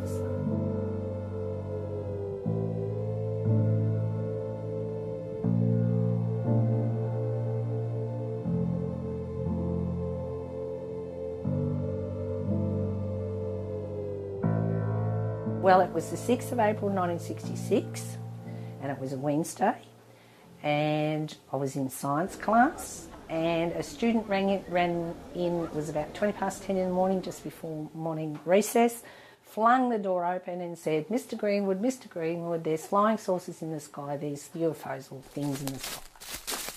Once I got out onto the oval and saw what I saw, I was absolutely transfixed. I my whole vision was on trying to to just look at what I was seeing in the sky and take in every single detail I could. They were like flying saucers, and that's what we used to call them in those days. You know, in, in comic books and all that sort of stuff. That's what they were. They were flying saucers, so we called them flying saucers, and that's exactly what they were. And they were amazing.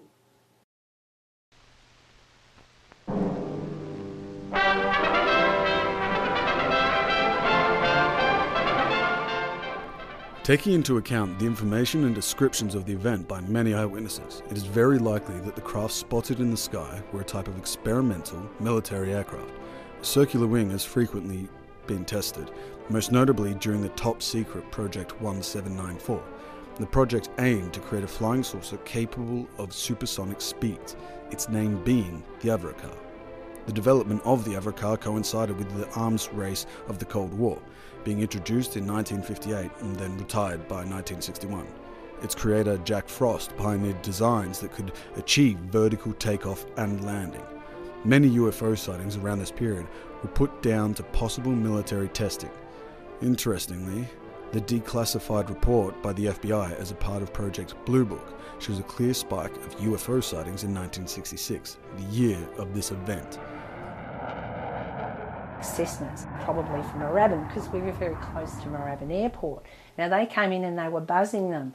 Now we were watching all this, and it was like they were playing cat and mouse, and jeeps turned up. Now they looked like army jeeps, and they had the covers over the back and whatever. And then the men got out of the jeeps. They were talking to each other, and then they all jumped back in and they took off, and they went down to what was obviously down towards the Grange somewhere. It is general procedure for an experimental craft to be flanked by supporting aircraft. This includes a ground team made up of numerous personnel. The flight itself would be monitored closely by relevant officials. At any given time, thousands of military American personnel are stationed in Australia. It is a possibility that they could have been involved in such a project here in Australia. Though the Avrocar was discontinued due to the expense of the project and thrust stability issues, there is a possibility that different varieties of the craft were tested elsewhere. Principal Mr. Samblebe, who absolutely ruled with an iron fist, um, told us that we were not to talk to anybody, not to speak to anybody in the media. What we'd seen was a weather balloon. But as he was telling us that in the assembly, behind him, we, you could see these other people in the background. They weren't up close, but you could see the people in the suits and whatever else in the uniforms. In a way, we were threatened. We were bullied, to, you know, because we were told, "Don't talk. If you do, you're going to get into trouble." And but I was lucky because my parents believed me. Some of the other kids' parents didn't. Over the years, I've had people, lots of people, just look at me with like, "Oh, really?" You know, and, and like I said, just make comments about you're being crazy and you don't know what you're talking about and it couldn't have happened and it's all in your head and all, you know, it's just stuff. And that's why a lot of people haven't spoken about it because a lot of the kids went on to be, you know, as we all did, in pursued careers. You know, all of us moved into different areas. So some people, of course, haven't spoken about it because it would have affected their careers. I've always been sort of of the attitude that I don't have to justify myself to anybody because I know what I saw and nothing's ever going to change that. And that's in my head, that's in my brain. And it's an experience like nothing else that I've ever had before, except for the birth of my son, which is just in my it's in my brain. It's a memory that's never ever going to leave, regardless. All we want is an answer. All we want is for someone to say to us that yes, we know what that did happen that day. It was a very extraordinary experience, but something definitely did happen that day. It wasn't in your imagination. You weren't on drugs, you weren't drunk. It happened. Do you honestly think you'll get an answer one day? We live in hope. We live in hope.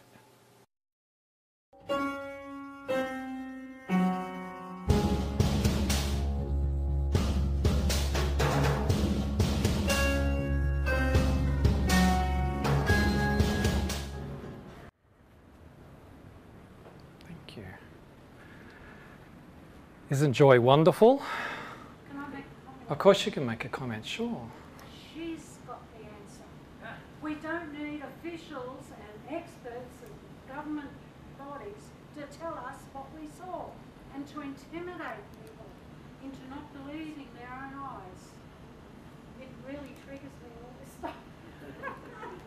And and and can I say I'm sorry too if, if there's triggering that goes on for you, for any of you, that's that's difficult and uh, um, hard for you to hear. And I do apologise for that. It's not my intention, of course, to trigger anything for you. Um, but I think you know you're amongst friends here too. And hearing Joy, her voice, her story, the way she expresses it, reminds us, as I said at the beginning, it's a human story, as all UFO stories really are. Like that classic line from Steven Spielberg's movie Close Encounters of the Third Kind, the French fellow says it's an event sociological. It's something about that touches our society. It's touching us as individuals. Whatever it is that's behind the UFO phenomena or phenomenon, whatever it was behind what happened at Westall. The fellow who made that documentary, how many of you have seen that film before? Made by a fellow called Jack from Deakin University. And he was a bit apologetic afterwards because after it was put onto YouTube, there was some commentary about how could you possibly conclude it was the Avrocar that was seen at Westall. And he apologised that they got the emphasis wrong, and what he was trying to do was to express it as a possible solution, a possible answer, not the answer. But it didn't necessarily come across that way. I mean, I've always suspected the Canadians myself, but the Avrocar, of course, was Canadian made um, aircraft, and eventually there was a, um, a collaboration with the US Air Force between the Canadian Avro car company based outside of Toronto and the Americans, but it didn't go anywhere in the end, as, as most of you would know. Another work of art, this one by a Colombian artist. It's not of the Westall story, but when I found this, I thought, oh my gosh, to me, that speaks to me of the Westall story. It's not Westall, doesn't necessarily look that much like Westall, but it spoke to me of what happened at Westall and experiences like that. And I mentioned also that some people have made music based on Westall. In fact, I was approached at a gathering in Melbourne a couple of years ago. Oh, yeah, let's play this. This is some of the music. Can we hear it?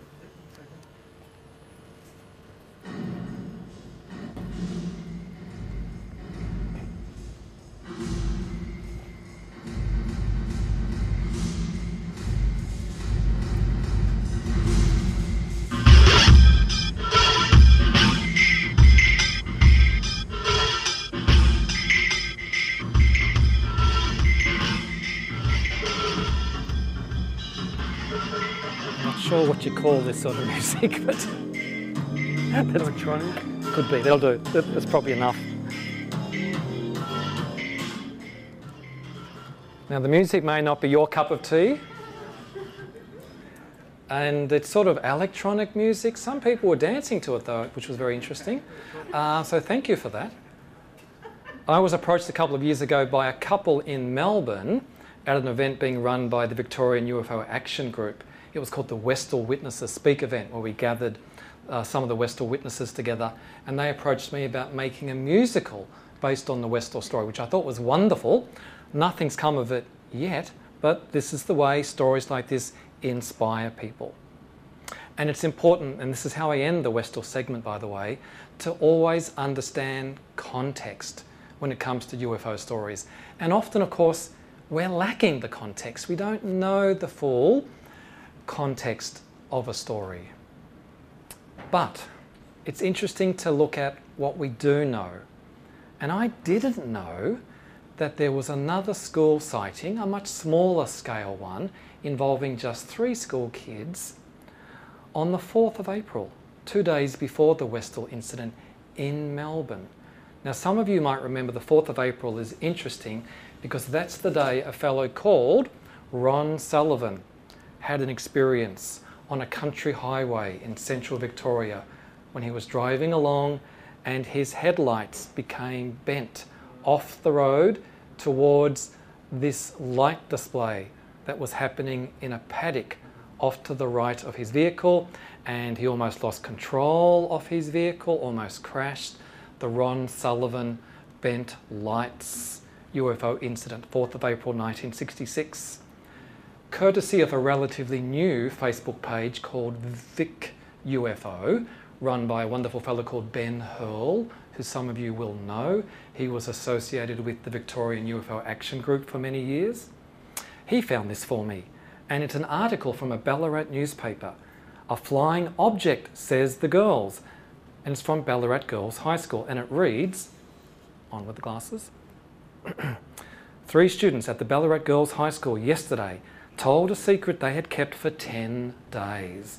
They saw an unidentified flying object on the same day Mr. Ron Sullivan of Maryborough saw a mysterious column of light on the Bendigo St Arnaud Road.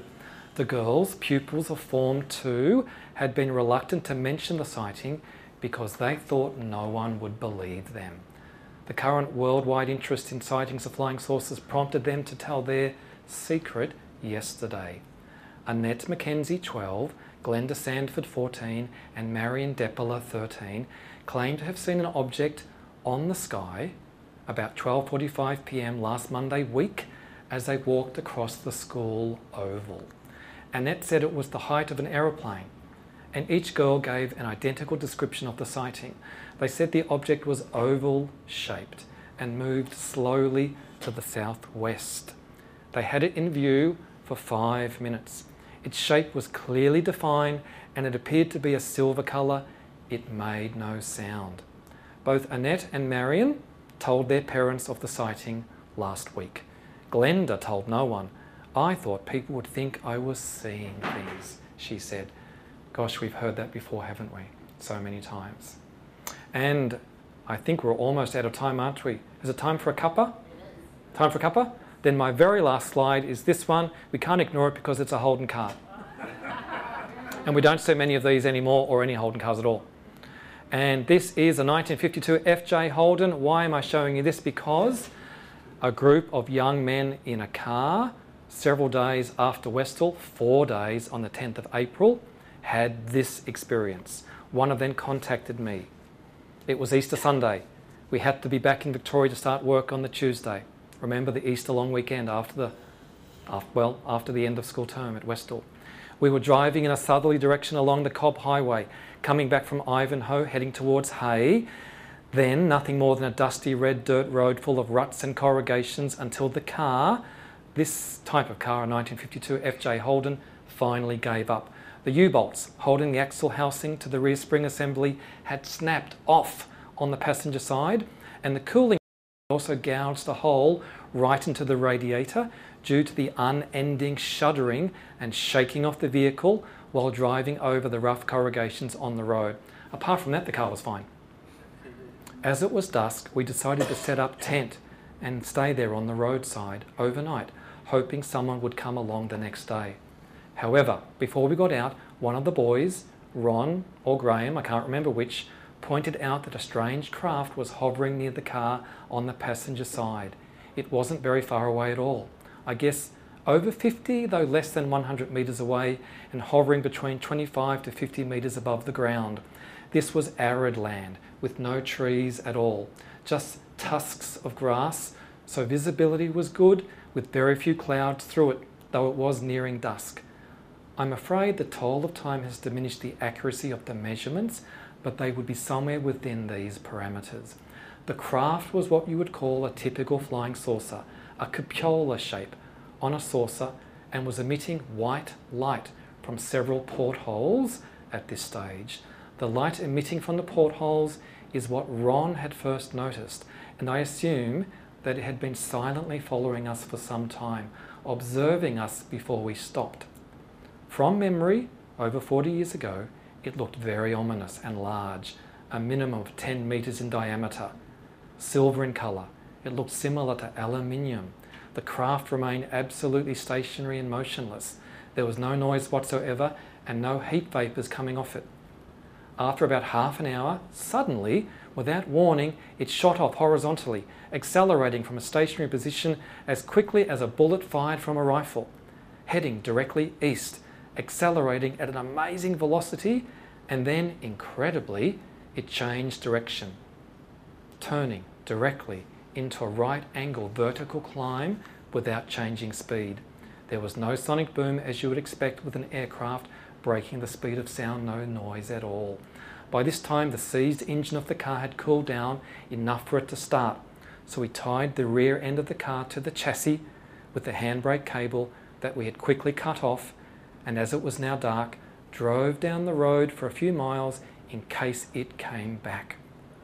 I got to Melbourne on the following Wednesday and heard from my friends who had hitchhiked home that a UFO had been sighted in Melbourne and had been in the newspapers. I didn't see any of the newspaper articles, so assumed it was the one we had seen. A few years later, this man, Lee, was an officer with the Royal Australian Air Force, stationed up the road here at an Air Force base, Air Force base called the 1st Central Ammunition Depot at Orchard Hills. And that's when he heard first specifically about the Westall incident. It was 1988 from another RAAF officer. That man later became an Air Vice Marshal with the Royal Australian Air Force. And Lee heard about the Westall story from this later Air Vice Marshal because he had friends, friends of family at Westall High School. And Lee heard that indeed the Air Force had attended at Westall. And he heard that Royal Australian Air Force Air Defence Guards had been sent to Westall as part of the turnout, the response. And the RAAF had covered over the story had said that it was an experimental craft because they were very concerned about the panic that might ensue if people knew that it was something different. Thank you so much for listening.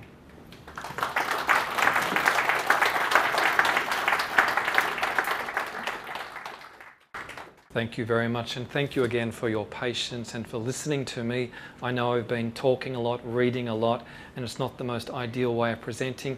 If I was doing a TEDx talk, I'd be roaming around on the stage and I'd be looking at you and the arms up in the air. And but unfortunately, because I, I want to get so much information over to you, and I want it to be authentic and to the witnesses that and of course I've got the memory of a 55 year old now and so sorry about all the reading but now for the doppelganger part and Paul. Paul's gone. No, there he is. Hi, Paul. And Paul is doing such an amazing job with the PowerPoint presentation because there are three things you should never work with animals, children, and PowerPoint. And I haven't used PowerPoint in years, even though I work in education and all, I, I just haven't. But Paul's helped me so much. Westall's doppelganger. So, as I mentioned earlier, when I came to a UFO Research New South Wales meeting years ago, someone very kindly gave me this book in which is mentioned a UFO incident which happened at another school on exactly the same day, one year to the day later, the 6th of April 1967 in Miami. And even though I haven't talked about it very much or probably at all, the Crestview event was over three days, 6th to the 8th of April. Westall was also over more than one day people saw things on days subsequent to the 6th, and that's part of the Westall story as well. This school, uh, if we can go to the next slide, Paul. Here you can see some images. You can see the date there. That's the second date, in fact. Not everyone knows the dates well. It's a bit like the Rendlesham incident. People struggled a lot in the early days with understanding what were the right dates and times. The Crestview Elementary School, about 21 kilometres north east of the Miami CBD in Florida. Westall is 21 kilometres southeast of the Melbourne CBD. Don't get me started on the patterns. And I love this wonderful old Doctor Who episode where Doctor Who, I think being at that time played by Jon Pertwee, marvels at the human beings and how they love to find patterns in things. And of course, wherever I go, I see the number 66 and 1966 everywhere. It's spooky, but that's people for you, that's us human beings. Crestview Elementary School, a primary school. And to give you the basic details, and this was an incident, by the way, that was investigated at the time by the Aerial Phenomena Research Organisation, APRO, their representative, Dr. Irving Lillian, who was a chemistry professor at Miami-Dade Community College uh, and at University of Miami, a fellow called Mr. Arthur Brest, also from APRO, and then a fellow called John Gramlich from the National Investigations Committee on Aerial Phenomena, NICAP. It went into the Miami newspapers in the subsequent days, and it was picked up in another magazine a month later, and then, like Westall, went under the carpet. Never heard of again. Almost completely forgotten.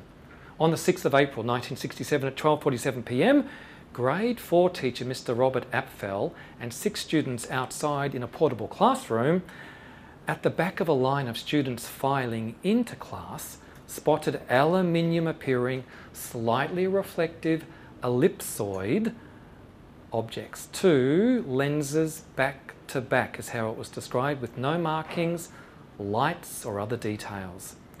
It was stationary, this particular UFO was stationary above a phone pole a mile away, northeast of the school. The UFO vanished while being watched, suddenly, with no sound, with no air movement, no shadows. The next day, 8:28 a.m., the 7th of April, Mr. Apfel arrives to find kids excited, crying, hysterical, having seen a UFO, much closer to the school this time than the day before. Mr. Apfel calmed the class and had them draw the UFO, which was different from what they'd seen the day before a turreted structure, like having a little tower on top. And it was among the tops of the trees directly north of the school in a field, similar in a way to the Grange, south of the schools at Westall. It appeared to flip and land on top of the trees and some remember there being an antennae-shaped object protruding from its top, but it was silent. Just after 9.45 that morning, morning recess, 200 students and at least two teachers, Mrs. Virginia Martin, grade 6, Miss Marion Waters, also grade 6, saw one to three oval silent objects hovering behind a pine tree north of the school. The UFOs flew closer to the school, then returned to the pine tree and descended, Later, it ascended and flew off to the west. The event lasted about 10 minutes. Three Air Force investigators from the nearby Homestead Air Force Base investigated that afternoon. Students and adults gathered at a field after school looking for the UFOs, but they did not see any. And if we go to the next slide, this is a photograph of Crestview Elementary School as it appears now or recently. So there are two long buildings you can see in the middle, similar to the Westall High School buildings. They were two long buildings. On the other side of those two long buildings, on the far side, are some new buildings that weren't there in 1967. That was an open area. There were some portable classrooms there, playing field off to the left. And you can see all those houses to the other side of the school. That was the area where the field was. There were no houses there, scattered trees, some more trees further back, in a way similar to the Grange at Westall. The next photograph is the Miami Herald newspaper from the Saturday after the event. And if we go to the next photograph, it shows us it in colour and you can see there's a photograph bottom left hand corner and then the next slide is another copy of that image close up showing the kids and adults gathered in that field on the Friday after school looking for the UFOs but not seeing them. This article came out on the Saturday morning. When it came out, something happened on that Saturday morning at 9:45 a.m. Cigar-shaped white lights on each tip of an object were seen hovering over the trees near this field. It descended and ascended. Another object came in, straight across the, fly, the sky, flying up and down in an undulating manner. A third UFO appeared, and it appeared to be pursuing a plane. That morning, 30 to 40 people gathered in this field, but this is the field the day before. And what they saw were globs of white with red flashes, alternating from oval shaped to cigar shaped, with transparent domes on top. Planes from the nearby North Perry Airport were flying close by, but the UFOs vanished when the planes were present, then reappeared afterwards. And in 1971, a grade 6 class at the school was played a taped interview given by their teacher in 1967 to the Air Force describing to them what she had witnessed.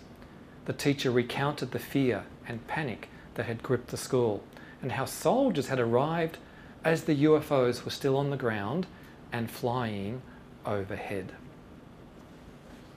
So that's a précis of what happened at Crestview, and I think you can already hear some of the connecting, corresponding parallels with what happened at Westall. So, once I found out that this had happened, I of course scoured the internet for any information that was relevant to this event. And the National UFO Reporting Centre, fortunately based in the United States, had an interesting set of reports that had been sent in one after the other over several years, which gradually built up a picture of what had happened at Crestview. The reports were from people who had been at Crestview pleading with anyone out there in cyberspace at the reporting centre who knew anything about what they remembered happening at Crestview. The first report was in 2004, and the report said Did anyone see the UFOs hovering over Opa-locka Elementary School? It's Crestview Elementary School in the suburb of Opa-locka around 1966 1967. So this person is remembering, trying to get the date right, trying to get the name right. This is more of a plea for confirmation rather than an actual report. The reason I've decided to actually contact someone about this is that I have had memories of this incident that have haunted me for over 40 years and that I was never quite sure was real or a dream.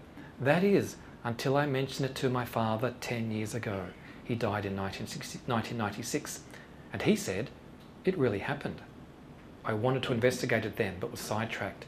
Then yesterday, my younger sister and I were discussing some childhood memories, and she asked me, What was that about UFOs at our school? I knew it was time to ask someone who could actually find information, and probably others who remember this incident. I was attending the school in the northernmost part of Miami, and this is the memory I have. At around noon, the police and a lot of military, probably National Guard, came and evacuated the school. There were a lot of people standing around watching, but I just remember being escorted from school. There were a lot of people standing, and I saw myself three UFOs hovering over the schoolyard, rounded sides, shaped a lot like a turnover. One long side with two shorter coming to a point in the centre. They were metallic, very smooth, rounded. I don't remember any sound. There was one hovering over the portable building, one over the woods just beside the school playgrounds, and one on the other side of the school. I don't remember seeing that one, but for some reason, I know it was there. I can't imagine that it was in the Miami, that it wasn't in the Miami Herald. I have no way to find out myself. I am really curious to see how they explained this one. If my memory is correct, they hovered there for most of the evening. I don't know how long or anything about their departure. I don't remember them arriving, just seeing them as we were escorted. And I know my sister also remembers. I want answers. Please help if you can. The military doesn't evacuate schools due to weather balloons. Two years later, a reply came to the National UFO Reporting Centre. I am responding to a sighting reported on this site. I was telling co workers about what I experienced when I was nine years old at my elementary school.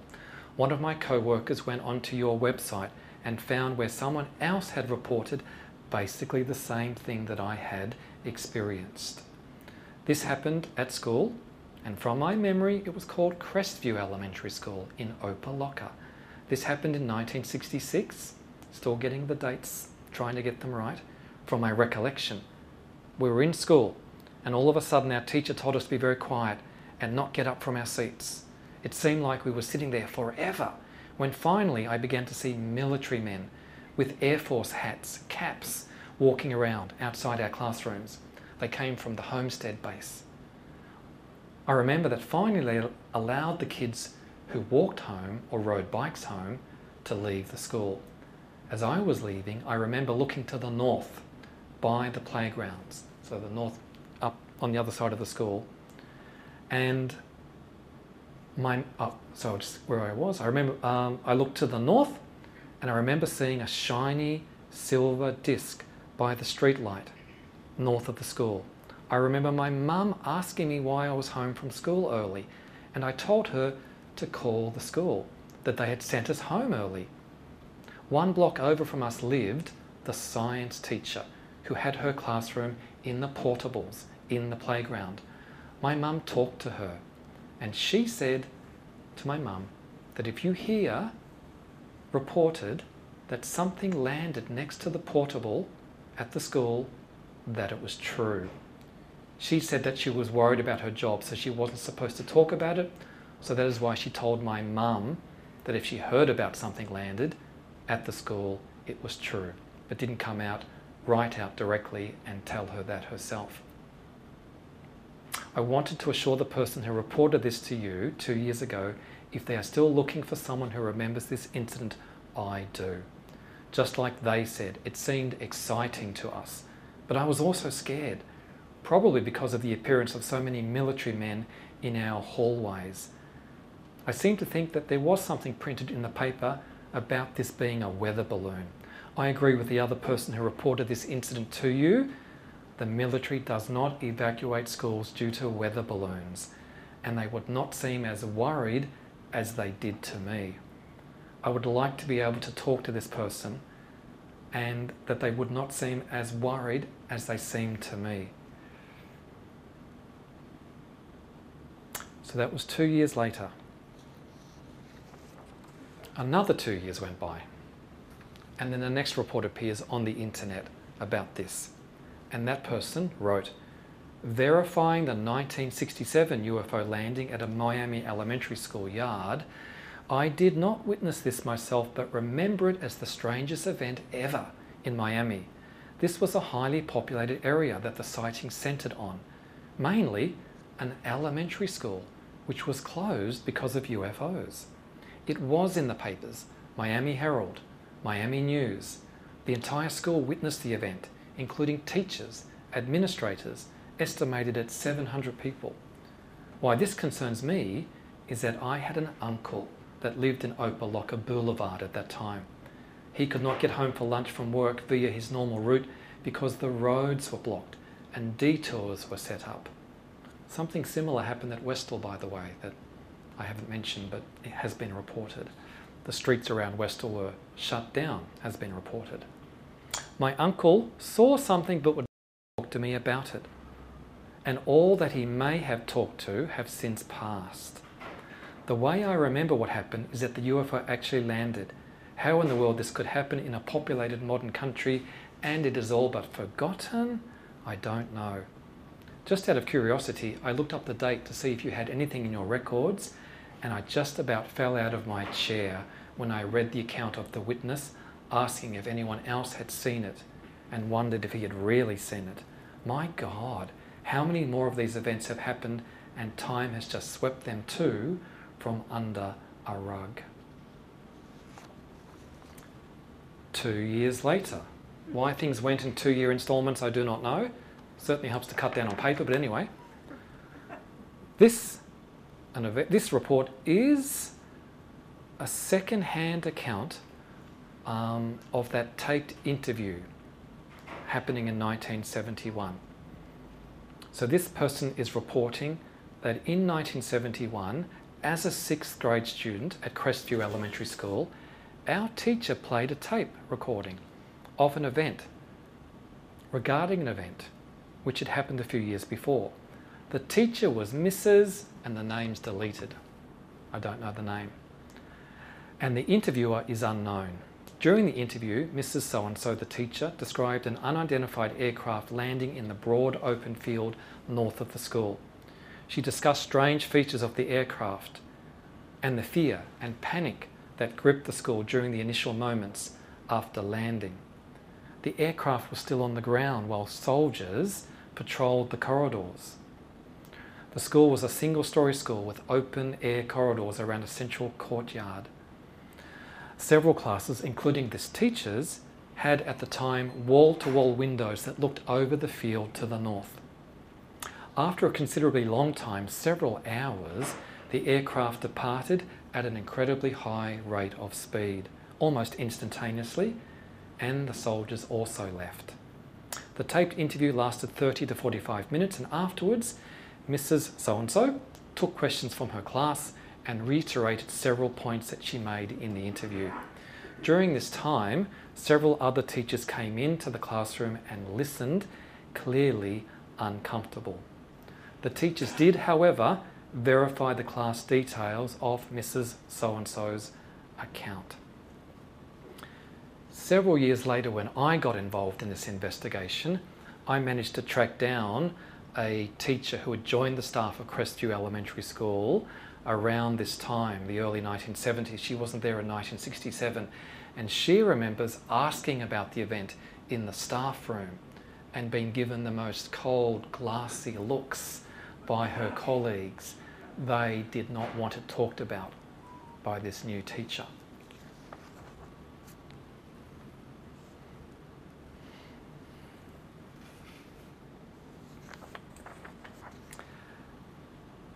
When I got involved in the investigation, I had some of these old accounts which I had managed to find on the internet.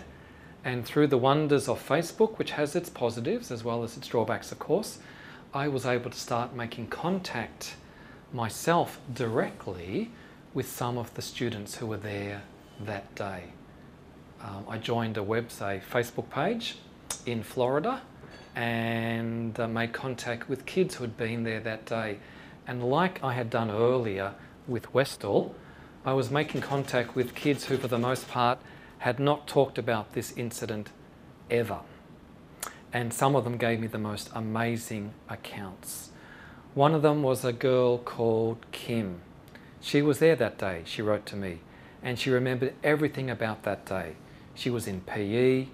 She went to her teacher and asked, what are those objects in the sky? He was as puzzled as we were and had us go inside immediately. It's hard to explain what I saw, but they were objects, and some of them were invisible, with just darker outlines, and some were circular, shiny, silver looking. They were shooting out one by one and disappearing. I too went home and got my mother, who did not believe me at first until I told her to put the radio on and it was on the radio. And then she believed me. I begged her to take me back to the school, but we could not even get close to the school. There were so many people around.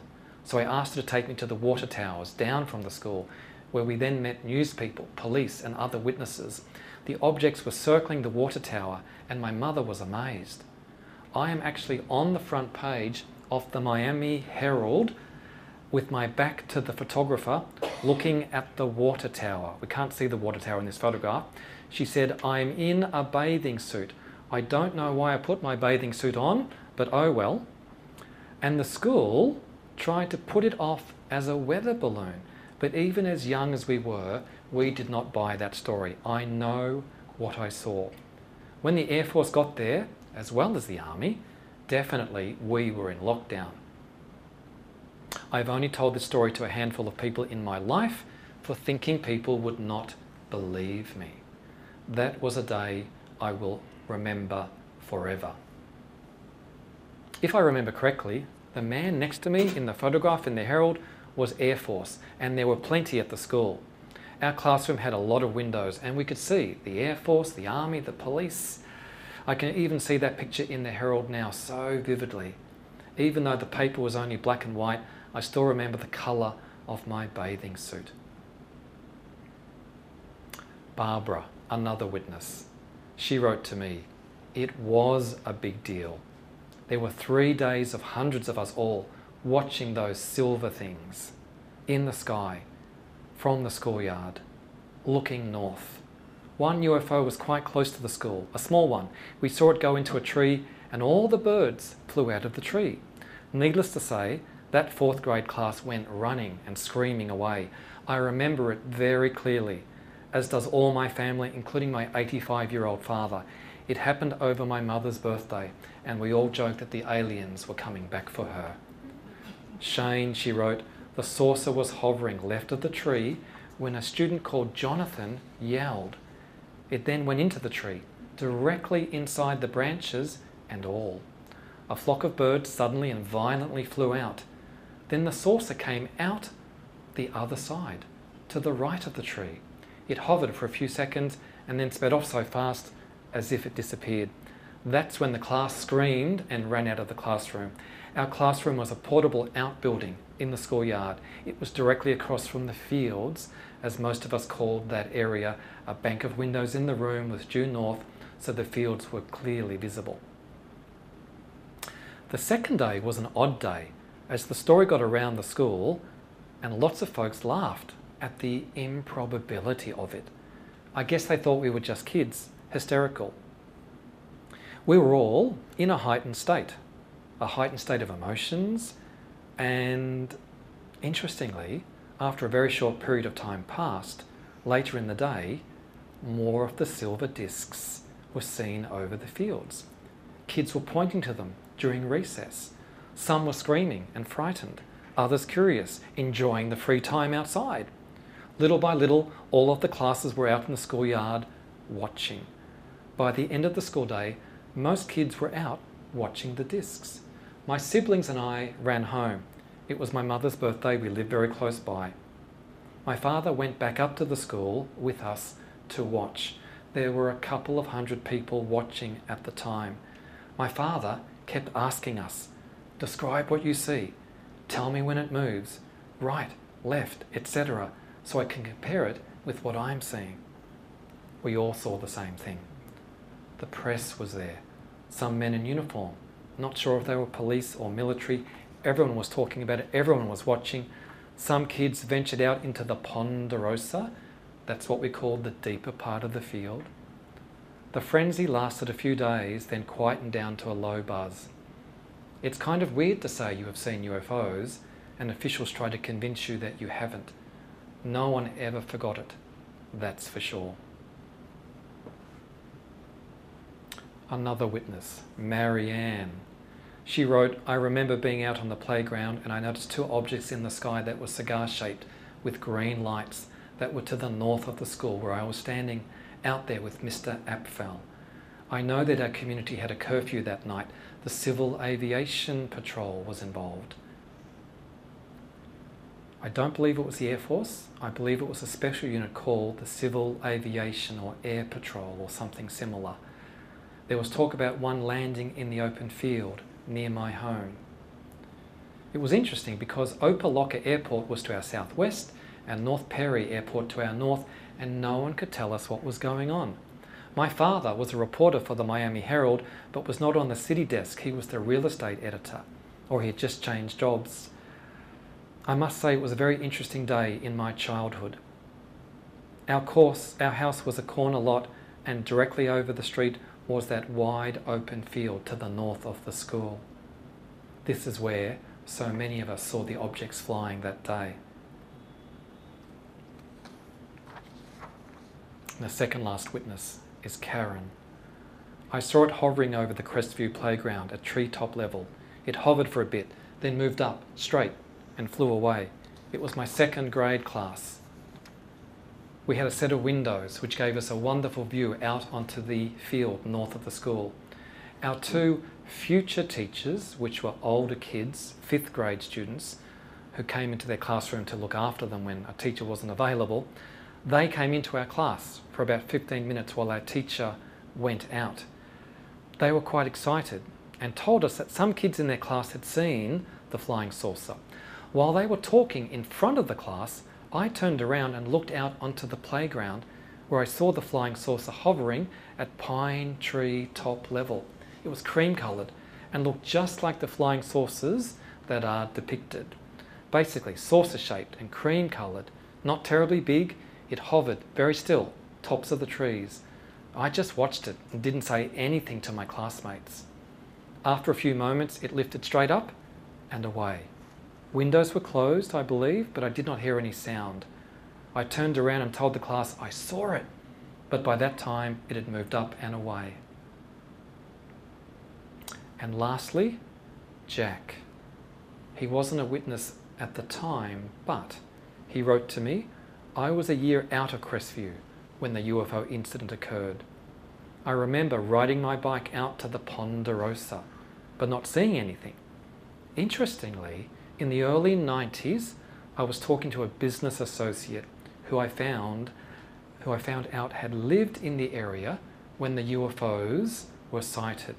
He was a few years older than me and related a story how he was riding his bike in the neighborhood at the time of the sighting rounded a corner and came face to face with one of the UFOs landed right in front of him. This person was a very well respected executive in the company I worked for and had also served as a control room engineer at NASA during the Apollo program. Shivers ran up and down my neck when he told me this story. So you can imagine me as someone who has tried to research the Westall story, stumbling across this story, and then making contact with these people who'd been kids in 1967 and hearing so many parallels with the Westall story. What was I left to think but that surely there was some connection? And what about the date, a year to the day later? Gosh, strange things happen in this world, don't they? Let's play a short video clip now, which will give you a visual account of some of those things, some of those witness accounts I have just shared with you. With recess underway at a school in Miami, Florida, Jonathan, a grade 4 student, is lost in play.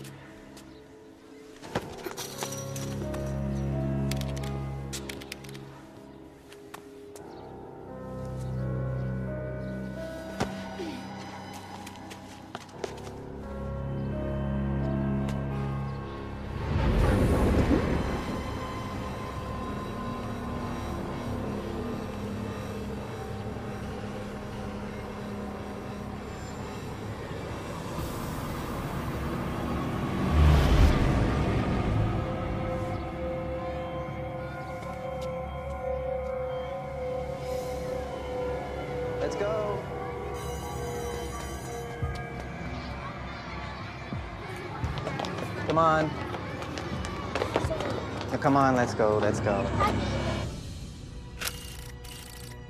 Bob Apfel was one of the grade four teachers at Crestview Elementary School. The bell had already gone, and Bob was trying to get kids into class. Everyone inside, come on.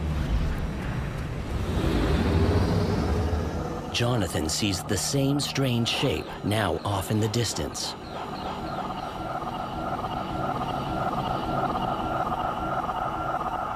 Didn't look as though the object was about to crash or land or come down anywhere near the school. It was still some distance away.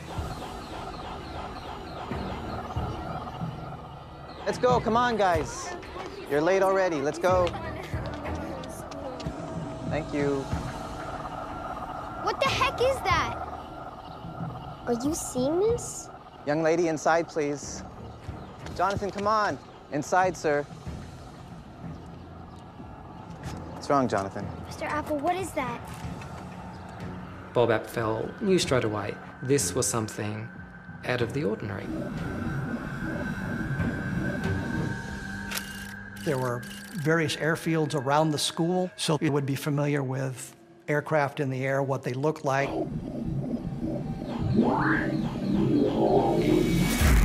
Suddenly, the object just disappeared.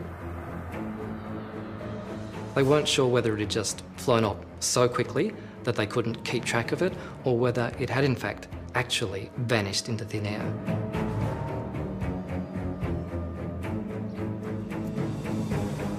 There was an element of shock, an element of disbelief. They needed to go back to their normal daily routine while they processed what it was that they had just seen.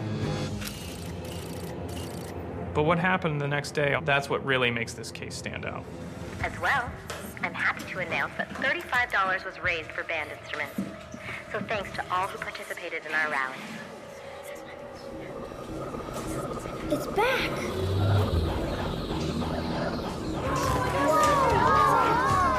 This time, it's a different sighting. For one thing, the sighting is much closer. Something like 200, 250 yards away from the school property.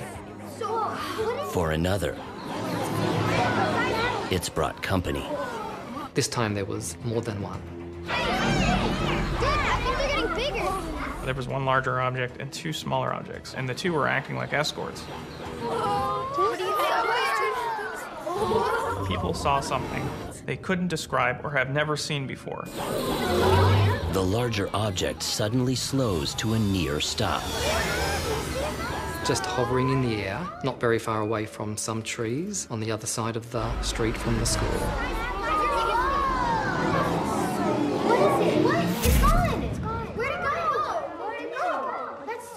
The witness described the objects leaving the area by simply disappearing. It was there a minute ago. It's not a very long experience, probably something like 30 seconds, perhaps a minute. Amidst the chaos, What is going on? Mr. Apfel finally arrives. They're back. And kids go rushing out of the classroom.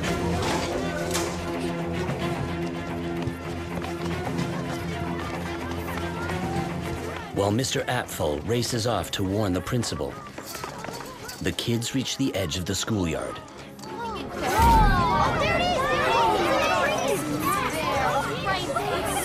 Where the largest of the three objects reappears, offering them a perfect view. Above the cigar shape, there was a sort of turreted structure, as if it was a, a dome or a, a small tower on top of the object. And what happened next was something utterly unexpected. Where'd it go? It's gone. Where'd it? It actually flew into one of the trees. Where'd it go? I don't know. I can't see anything. The tree didn't move, there was no damage to the tree that could be seen.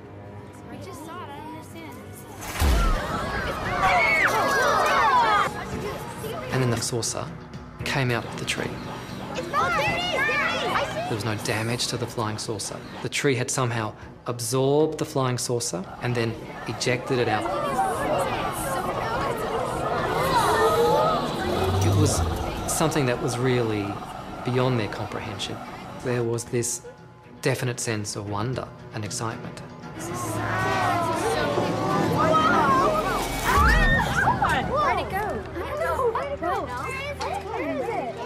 The object was able to ascend to a certain height and then take off at incredible speed. Some of the witnesses have very clear memories of there being a strong military presence at the school over that afternoon. They interviewed three of the teachers who were direct witnesses to what had been seen. The Air Force said, well, if it hovers, it must be a helicopter, therefore it is a helicopter. But it makes no sense. The helicopter would make noise, the helicopter would be easily identifiable to the witnesses. They weren't that far away from it. The testimonies of the teacher witnesses still exist and they can be seen today on the internet. The following day, a group of local residents report yet another sighting around 9:45 a.m. Once again involving three flying saucer-like objects near the schoolyard. UFO researchers later learned that Project Blue Book, the US military's official UFO investigation body, confirmed the Air Force's official explanation that the sightings were in fact Coast Guard helicopters on maneuvers. The explanation is flatly rejected by many of the original witnesses, both students and teachers. Over 40 years later, as adults, many have begun to discuss. Thank you for watching that. Some of you may have seen that before. That was the Close Encounters series that was made by the Discovery Channel Canada several years ago and has aired in some other countries as well. And they covered a, a, few, a quite a few historical UFO stories from over the years, including Crestview and including Westall. Some of you have seen this before, I imagine. Not too many? Okay, a couple of people have. So the Canadians didn't do very well with the Avrocar, but they've done pretty well with this TV series, I reckon. And of course, they're visual recreations based on witness accounts. It's not absolutely identical, perhaps, to what was actually seen. The kids are Canadians, they're not from Florida, but uh, it was the retelling of that story. And uh, thank you for watching it. Is it a good time Marie, for me to take a few questions about the two events, Westall and Crestview, before moving on to the Canberra bit, or if you believe it will have enough time to do that. Perhaps maybe 10 minutes of Q&A about Westall and Crestview. If there are questions, there may not be any. And, and I'm happy to cut down on the Canberra part um, if need be. But I... Oh, thank you. Thank you for saying that. Yes. If I live long enough, yeah, thank you. No, I'm fine. I'm feeling good today. Thank you. Um, Can I ask one about that missing person? Yes, thank you. So a few people have asked me in the interval about the missing girl from Westall, Tanya. Yeah, so Tanya, and I've written about this on the Westall Incident Facebook page, but you don't have to read that, that's fine. Um, but it's there if you want to have a look at it. You don't have to become a member, by the way. So she's fine. She's great. She's back. I've been in contact with Tanya. And basically, the story is that she did see the flying saucer, and she feels as though she was the first to see it because she was out on the field doing PE at Westall High, and she reckons she was the first to see it. I have one other student who thinks she was the first, but that's okay. And Tanya remembers running into the school, and she can well remember being excited and hysterical and she thinks she she may well have been the kid that people remember going into Mr. Andrew Greenwood's science class and interrupting it. She doesn't remember that herself, but she thinks it could very well have been her. She certainly remembers running through the school building and yelling out, flying saucer, flying saucer. But she also ran over to the Grange, where the flying saucer had been seen to go. And um, she, though, in her memory, and I can only go by her memory, of course, and I respect it. When she got to the Grange, the flying saucer was no longer there. She saw the big circle left behind in the grass, but it was gone. She has a very clear memory of running to the Grange. She has no memory at all of how she got back to the school. She didn't remember being taken to hospital in an ambulance. Now, she's seen the Westall 66 documentary and she's read other people's accounts. And she said to me recently that she's happy to accept that perhaps that did happen, although she doesn't remember it. And she says that because she was very anemic in those years and would often faint and collapse. It happened at home. And she can well, well think that on that day when there was so much going on and she was running around and she was so affected emotionally, excited, that perhaps she fainted that day and was taken to hospital and came back later that day or the next day when it was discovered that she was okay. In terms of people going to her house, knocking on the door, and not finding her there, she doesn't know what that's about. But she did move school, and she thinks it may have happened during the school term break between term one and term two. She says it had nothing to do with the UFO incident. Her mother wanted to upgrade to a better house. They had been renting with an Austrian couple who worked at the same factory as Tanya's mother in Clayton South. And they moved to another house in the neighbouring suburb, and she then went to a different school. And so, yes, she didn't return to Westall High School, but it was simply because of that. In terms of people knocking on her door and being met by people saying that Tanya wasn't there or never lived there, she says she can only put that down to some communication issue because the Austrian couple they boarded with didn't speak very good English. But she was interviewed by two men in the headmaster's office afterwards, and she was grilled. And these two men, originally she thought they may have been police officers, but in more recent times she has said, and you may have seen this in one of the two documentaries that were made by Ross Coulthart for the Seven News Spotlight program, she remembers those two men now as being Americans or with American accents. And they were telling her that what she had seen was something very special.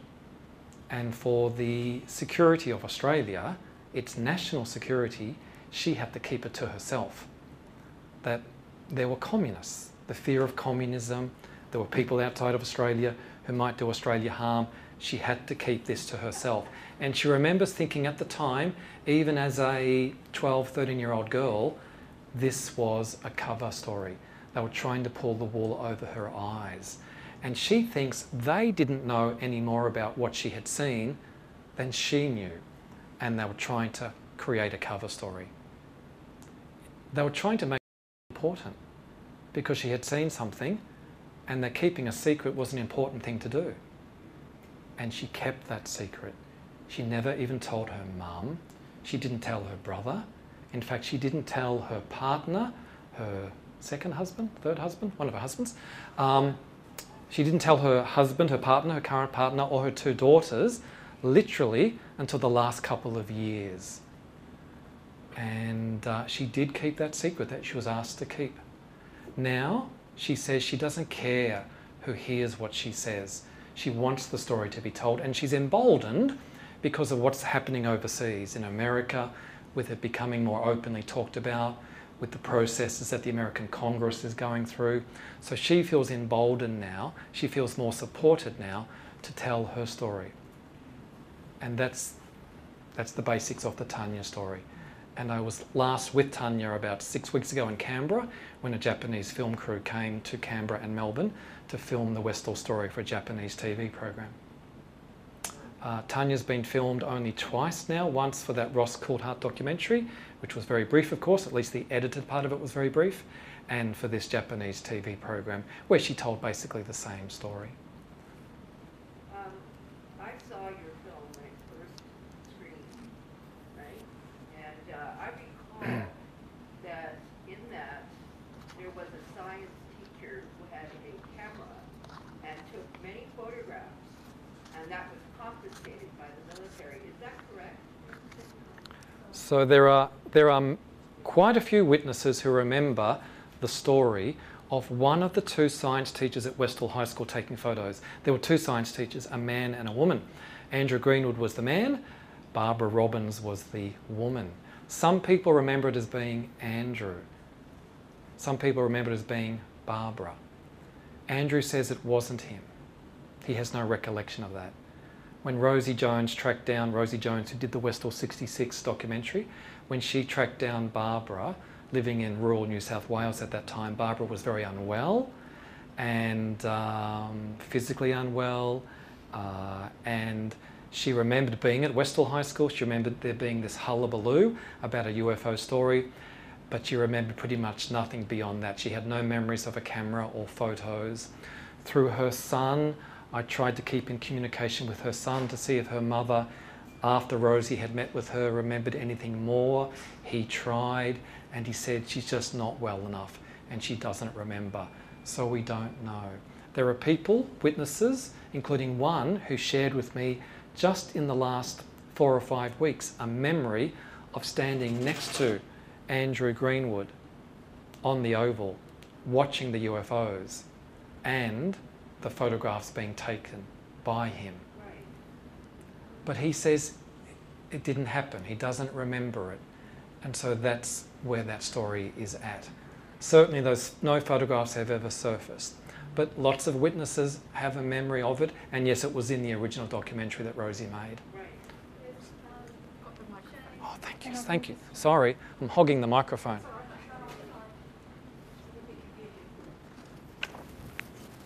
Shane, wasn't there witnesses to um, the camera being taken off that lady science teacher? Yes, there were. Yeah, there were witnesses to that. And wasn't she bullied or something like that as well? I can remember the story being told. told So the story goes that the photograph, uh, the camera with the photos inside, the film inside, was snatched, taken away by these two officers in what appeared to be Air Force uniforms or some other uniform, um, and that the camera was never returned. There was one camera apparently at the school. It was a school camera. Cameras in those days were not as common as they are now, of course. There was an official school camera. That was the camera that was used, apparently, according to the witnesses. And that's all I know. That's uh, particularly pertinent because she was a science teacher. She was getting evidence. Exactly, exactly. And the same for Mr. Andrew Greenwood. That was his interest as well. He perhaps wanted to document it if, in fact, that's what happened. He says it didn't. I guess it's possible he's forgotten, I guess. Or maybe it was the other teacher and not Andrew. One So- last one for me quickly. Uh, Sure. I speak loud. the thing um, I'm going to ask if, if you would know, which makes um, if is because there's a lot of other people in Australia that've seen things. does it seem there's some coincidence things that it has to be something either in the daytime or the people have to be important, or is it something that has to be 100% covered up before we can sort of like talk about it in the future. Like say somebody sees something and these people go on the news and they got something, some footage or something, happens behind the school, but it was, they're not important, you know what I mean? There, there might be a school teacher, it might be a scientist, it might not be some guy that, because you seem to say someone, all these people end up being working in the Air Force, does NASA, this person done that, so all these people that sort of involved in the documentaries or um, went forward with the stories all did something to that, you know, became investigators or related. So is there maybe something that's common where it happens where it has to be these people that will take take the thing forward and then they'll become this and then that and then the group you know what I mean? Like so it's sort of like everyone's linked but um Sure. you get what I mean? So Sure. you, you've got you said the witnesses but we're sorry it's too late. We talked about it because I passed away and but the story keeps you know, it, it doesn't end, it keeps going. Like, Yes, UFO stories have a habit of keeping on going. And it's because, you know, they're, in a way, they're intractable, they're unsolvable, um, uh, at least so far. I mean, obviously, some get solved, and some, you know, are solved with prosaic explanations. And if ever a prosaic explanation is found for the Westall incident, for me, that's fine. Of course, in a sense, I'll be disappointed because I want it to be something more interesting than that, more exciting than that. What's wrong with that? But I'm open to it being not that. I'm open to it being something prosaic, or perhaps not prosaic, but being unusual, but not that unusual that it's extraterrestrial or ultra terrestrial or ultra chronological. I'm open to whatever the explanation is, as long as it's the right explanation. And I think that's what most witnesses want. When you talk to most of the Westall witnesses, some of them are convinced it was something extraterrestrial. Some people think it was something experimental. A lot just don't know. But most of them would say, I don't care what the explanation is as long as it's the right one. And of course, as people, I mentioned this earlier, as investigators, as human beings, we look for patterns and we create patterns. And that's a very important thing to do as a researcher, as a scientist. But of course, we're not working with a complete data set. We don't have all of the points of data that would allow us to create the full and correct pattern or explanation. We can only work with what we have. I know that's not a very good answer to your question, but something that came to mind. One more? One more, one more question. Anyone got a question? Uh, I have one more. Um, I, I listened with particular interest to the, uh, segment in the film in which it was mentioned that people were, where you told us this, that people were on the streets adjacent, were visited by men cautioning them to say nothing. Is that correct? Yes. Now, I have read in, in like in a lot of accounts about the men in black, right, who appear to be very odd. They don't even seem human. Um, this wasn't the case with these visitations, was it? No. So the people who, oh gosh, the people who visited these neighbours of the Westall schools, the local residents, market gardeners, they were described simply as people in suits. People who were obviously from some government agency, whether they were police or Air Force or Department of Supply or whoever, but in suits with short cropped hair and that sort of look about them, and putting the hard word on these people. Andrew Greenwood experienced the same thing when, in the week or two after the incident, because the Air Force had come to the school to talk to Andrew, and his boss, Frank Samblebe, the headmaster, had sent them packing, he wouldn't disturb Andrew's teaching and have these Air Force men interview him. They turned up on his doorstep at his home. One was an Air Force officer, clearly, because he was in an Air Force uniform of significant rank with circles around his sleeve. The other was in a suit, but he presumed he was from the government as well.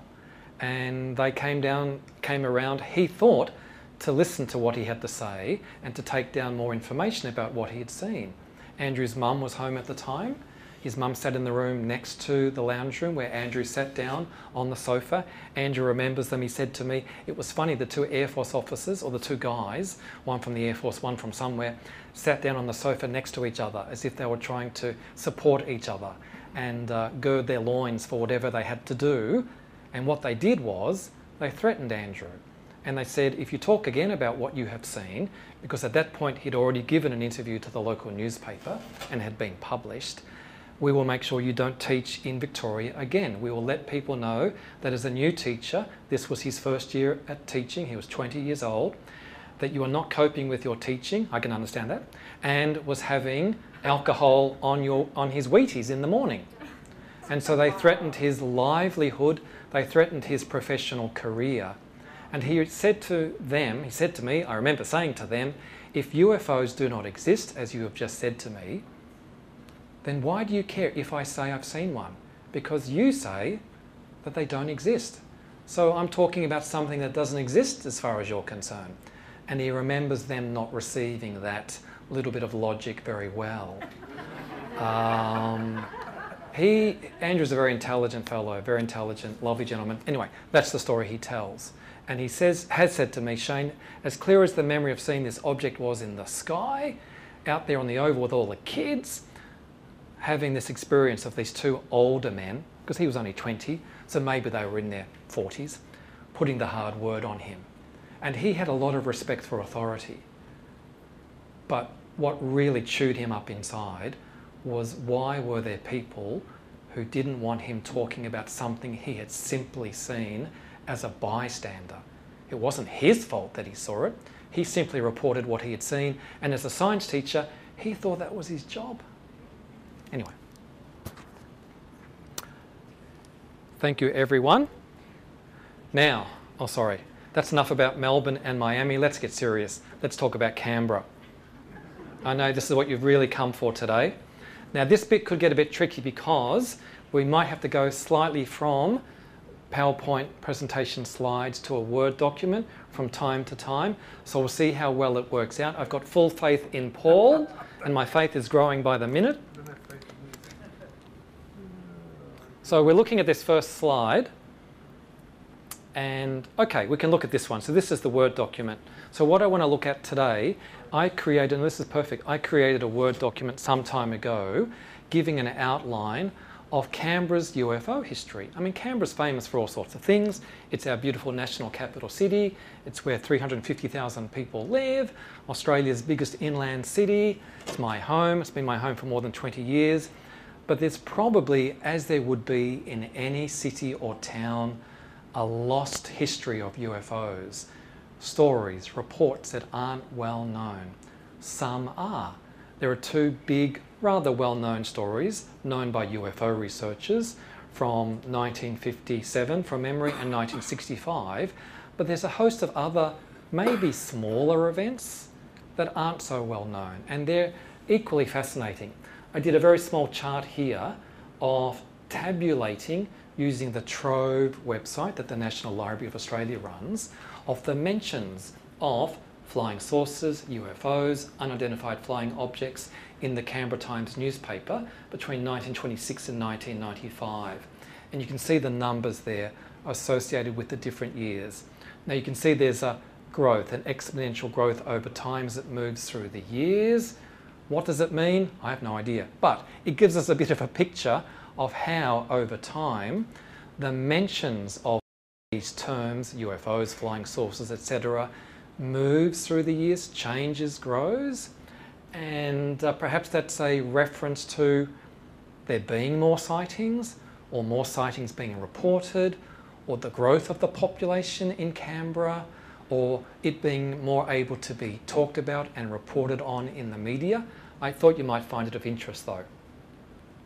The next, Canberra's first flying saucers. The very first mention I could find of a flying saucer report in the Canberra Times was 1948, a local flying saucer story. There were many from 1947 onwards and even earlier of events that had happened overseas, particularly Roswell. The great thing about the Canberra Times and Trove is that the Canberra Times is there all the way up to 1995. Most other Australian capital city newspapers aren't on Trove, aren't available digitally, publicly, um, um, for that long. They stopped much earlier on. So 1948, the first mention of a flying saucer, and, excuse me for a moment,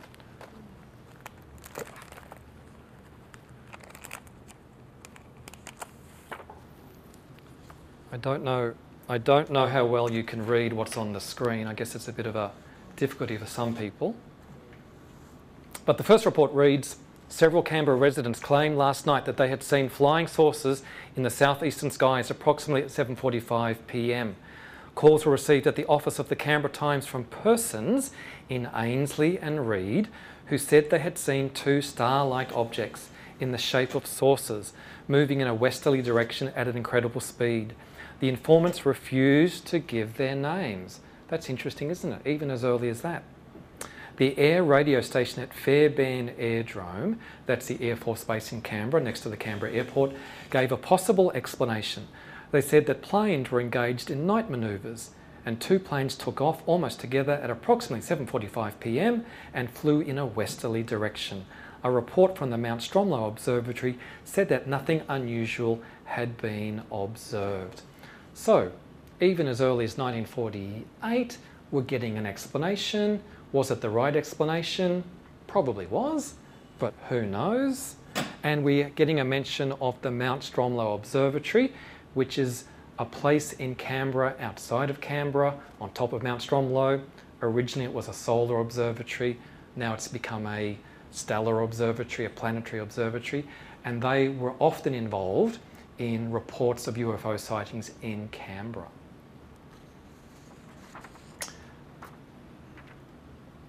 The next one along is, um, oh, I'm just trying to see it here on the page. It's right at the bottom. Oh, okay, yes, the TAA pilot C Venus, 1950.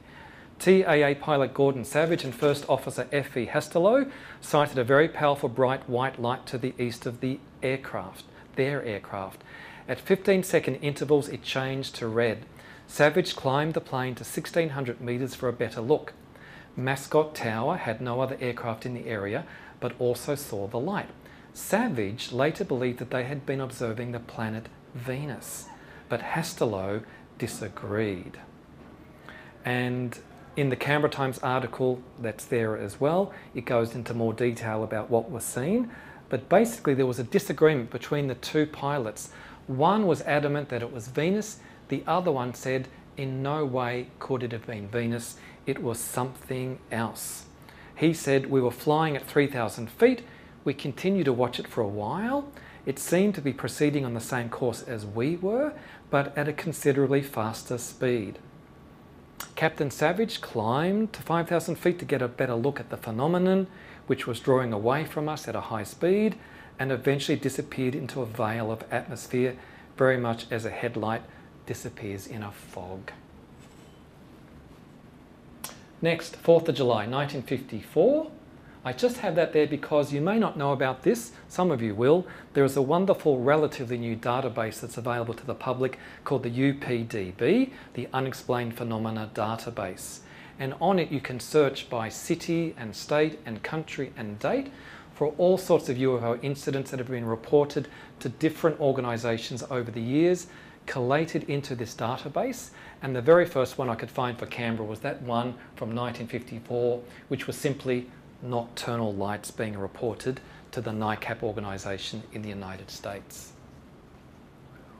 The next page is about one of the two famous incidents that happened in 1957. And I'm not sure, maybe if you go back a slide, uh, Canberra's astronomers see a UFO. 8th of November 1957, the Mount Stromlo Solar Observatory. And I won't go into too much detail. In the document on the screen, I've gone into a lot of detail about Keith Basterfield's write up about this. Keith Basterfield, many of you will know, he's done a wonderful look at this incident, which involved a object being seen by several astronomers from the Mount Stromlo Observatory. And if we can go to the slide back in PowerPoint, which has that slides 36 to 38. Let's see if we can do this. If it's too much trouble, we won't, we won't stay with it.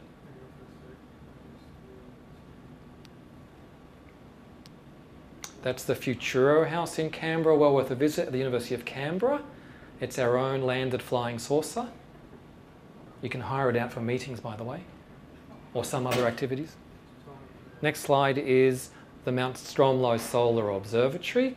And the next slide actually shows, it's a photograph of Professor Bart Bok, the director of the observatory in those years up until 1966. And the next photograph shows the staff at the observatory in 1957 and includes many of the astronomers who were witnesses to these UFO incidents that happened at Mount Stromlo.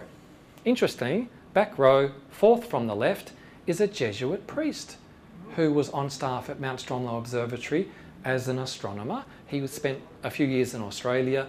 The Jesuits, of course, have a very long tradition of being scientists, obviously. Many of the first universities in Europe were started by the Jesuits and a strong interest in astronomy.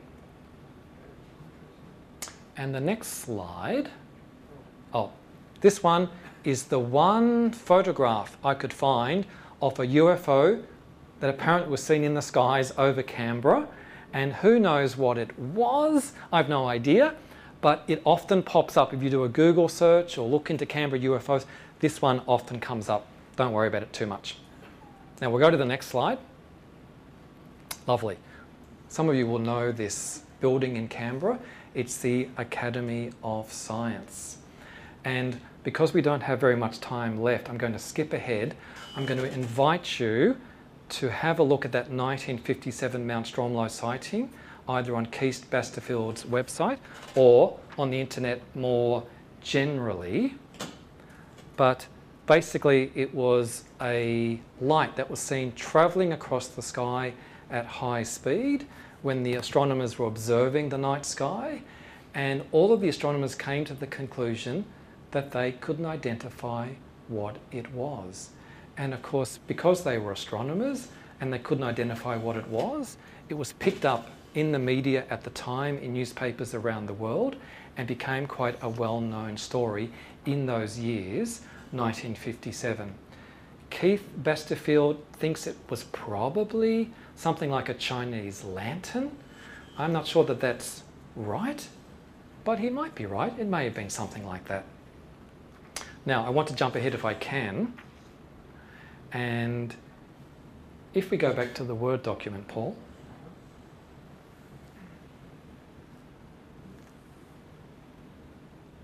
The next story I have there is 1957. Oh, ah, sorry, not. No, so next slide, sorry. 1963. Oh, just, just keep going through a few slides, please, if you don't mind. Sure. But go back. Sorry about this, everybody. 1963, Canberra Racecourse UFO. A disc shaped object, a mystery, reported in the Canberra Times. Many racegoers at Canberra Racecourse on Saturday were mystified to see a large disc shaped object rise from behind Mount Ainslie. The object, which appeared in a direct line with the grandstand and the barrier, was first seen at 2:35 p.m.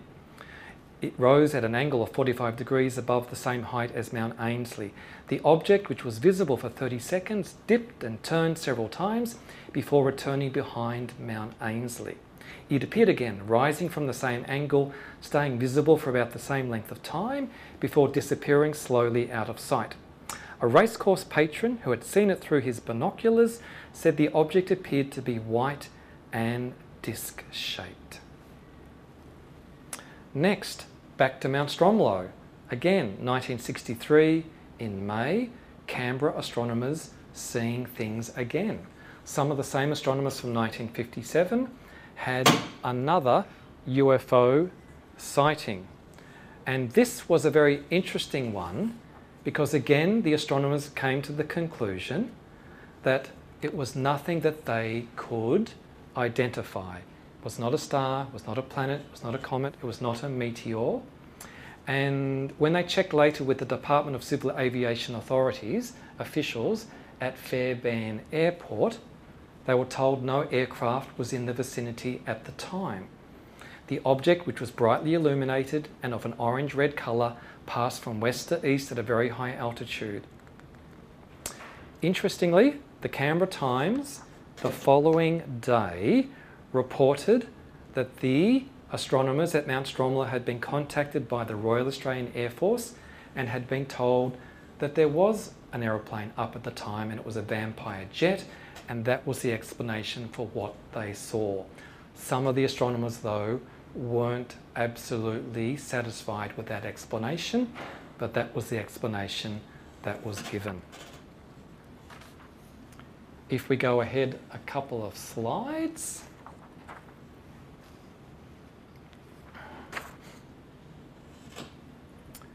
And a couple more. So this one, I'm just going to spend just a second or two with this. In 1965, 15th of July, it was Canberra Airport's turn to see something strange in the sky. And basically, an object was seen hovering over a mountain called Mount Greenwood near Canberra Airport, which forms part of the boundary between the ACT and New South Wales. And the air traffic controllers at Canberra Airport, the meteorologists, were not able to identify what it was. There was a mystery. Uh, the RAAF launched an investigation, and two separate conclusions were reported in the newspapers at the time. One was that the Air Force had identified it as Venus. The other newspaper report stated that there hadn't been a satisfactory explanation found by the Air Force and it was still left as being unexplained open ended. Venus seemed to be the conclusion that most people settled on. Rosie Jones and I, when we were working on the Westall 66 documentary, tracked down one of the air traffic controllers from the Canberra Tower that day in 1965. And he's mentioned in the newspaper articles. And he said to us, it was not Venus. What I saw was not Venus that was a cover story. He didn't know what it was, but it wasn't Venus. So think about that the next time you're flying in or out of Canberra Airport, please. I always do. And I'm always on the lookout. If we go ahead in time, a few more slides. Next one. Next one. Thank you. Canberra Airport Air Traffic controllers sight another UFO. So a couple of days later, again, in July 1965, they're at it again. The air traffic controllers and the meteorologists at the airport again sight something strange in the sky, and again, conflicting reports are given as to what it was. If we go ahead and again with the slides, oh, now just go back one. Okay, so I showed you before a photograph of the Australian Academy of Science. Now that's important because apart from being a wonderful building in Canberra, it was one of the venues that was used by the fledgling Canberra UFO Research Society. So Canberra had a UFO Research Society for quite a few years and it was founded in 1967. And not long after it was founded, they became the hosts of the third annual federal UFO conference that was run by an organisation called CAPIO, the Commonwealth Aerial Investigation Phenomena Organisation. And the venue that was used was the Australian Academy of Science, as well as the what's now the National Film and Sound Archive building in Canberra. At that time, it was the Australian Institute of Anatomy. And I found in my searching through the Canberra Times that the president of that society at the time was a gentleman by the name of Harry Zwankhuizen. And the secretary was a lady by the name of Vicky Klein. And Bill Chalker has written about Vicky in some of his writings. She was well known to Bill. What I found, and you'll find this perhaps amusing like I did, in 1962, just a couple of years before Harry became the president of the Canberra UFO Research Society, he was involved in a criminal report where two Air Force men at the hostel where Harry was living stole a hubcap off his car and it went to court as a court case. And I'm wondering if that was the genesis for Harry's interest in UFOs and the somewhat difficult relationship he had with the Air Force in those early years. It's just an amusing aside. You don't have to read anything into it more than that.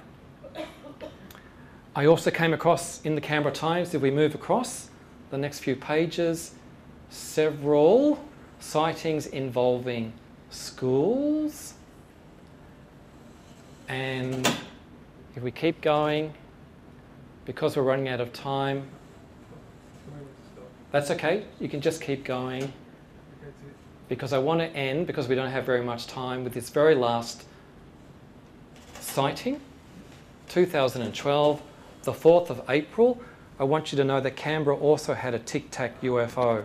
And we have a video to show you of that, a video taken from the aeroplane of this Tic Tac shaped UFO. Tic Tacs are all in the news at the moment, of course. What this Tic Tac UFO actually was, of course, no one really knows. And when it comes to UFO videos on the internet, especially on YouTube, who knows? But here it is.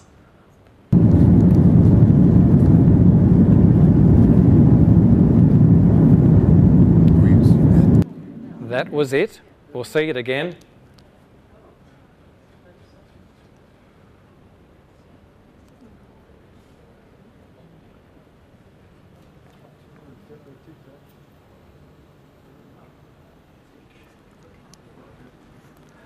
Thank you, Paul. I just wanted everyone to know that Canberra can also be fashionable. We can keep up with the times and we can also have our own Tic Tac UFO. But that's enough for Canberra. I'm sorry that we ran out of time, but I just wanted to say to you, finish with you, my last slide, if you can bring it up. It's an aerial photograph of a place called Brooklyn in Victoria. What if Westall wasn't the first? An anniversary story. This was posted on the 6th of April this year on the Westall Facebook page by me. A flying saucer at a school, a group of kids and a teacher outside on the sports oval, a landing, a student injured and taken away in an ambulance, a response by the military, a cordon set up, and a circular depression left behind on the ground at a school in suburban Melbourne in the 1960s, but not Westall. Was this a precursor to the Westall incident? An event earlier that might shed light on what it was that actually happened at Westall, or some strange, improbable, but unrelated coincidence, perhaps misidentified or misremembered. For several years now, after seeing a rather random looking post on my now defunct Westall Flying Saucer Incident Yahoo group site, long since superseded by the Facebook page, I have been attempting to look into a report of an apparently crash landed UFO at a Melbourne school in around 1964 or 1965. The post was made by a former student of the school whose older sister and brother had been witnesses, along with at least one of the grade 6 classes that year, and at least one teacher. For a long time, I doubted the story as you do. And with a story like this, which seems to contain the strangest of elements, and seemingly without any evidence to support it, how could anyone be but anything but suspicious? Even a UFO researcher, even me. Yes, even after all these years of researching Westall and other UFO incidents, one still doubts. I mean, how many flying saucer incidents at Melbourne schools in the 1960s is one realistically supposed to accommodate? The school, by the way, is this one here. There's the school building, there's the school playground. Next to the school was a migrant hostel with mainly British migrants at that time. But then I stumbled on a Facebook group page for this former school. The school no longer exists and has been replaced with a fire station. And I found other former students who remembered what my original correspondent had reported. Not in exactly the same way, perhaps, and not in as much detail, but with enough common elements to make me rethink my earlier skepticism. Clearly, Dennis, the man who first contacted me, wasn't making up a story from scratch. And Dennis was able to provide me with other details about the school, the local area, and other newsworthy things that had happened around the same time that I was able to independently corroborate and other students remembered him and his siblings from their time at the school. So the bare bones of the story are supplied to me by Dennis and supported in part variously by six other students that I have been in contact with are this. A UFO landed or crashed on the sports oval of the school at the very rear of its property near a fence that separated the school from the migrant hostel. It landed with such a force that it made a circular depression in the ground about a metre deep pushing the earth up in a circle around it. A class of kids and their teacher were outside at the time, and it created quite a panic. While the teacher or teachers attempted to corral the kids away from the site, some of the students ventured closer to it. One boy picked up a rock and threw it at the craft. He was then struck in the head by a beam of light, resulting in a visible injury to his head. I'm glad the people in this environment can laugh as well. He was later taken to hospital by ambulance, not the ambulance again, and did not return to the school. Word got around the school very quickly that something had happened on the oval, and at least some other students came out and saw something was going on. Some students remember rushing into their classroom, and other students rushing in saying that a spaceship had landed on the oval. Others remember being ordered to stay inside. The military quickly arrived on the scene and cordoned off the area the UFO was placed on the back of a truck under a tarpaulin and transported away. Anyone else thinking of Kecksburg or Crestview? Or what's the other one? Oh, yes, Westall, Westall, that's right. The circular hole or depression, and some say there were scorch marks too, remained visible for a long time afterwards, for years, according to Dennis, all the way up until the school was closed and the property sold off. Not surprisingly, some remember that the incident remained a hot topic of conversation amongst the students for many months. Well, that's the story at least so far. And if you have been keeping score at home, you've probably noticed one or two similarities with the Westall story. Is any of this story true? Was it really a UFO or spaceship? Or was it something else that came down?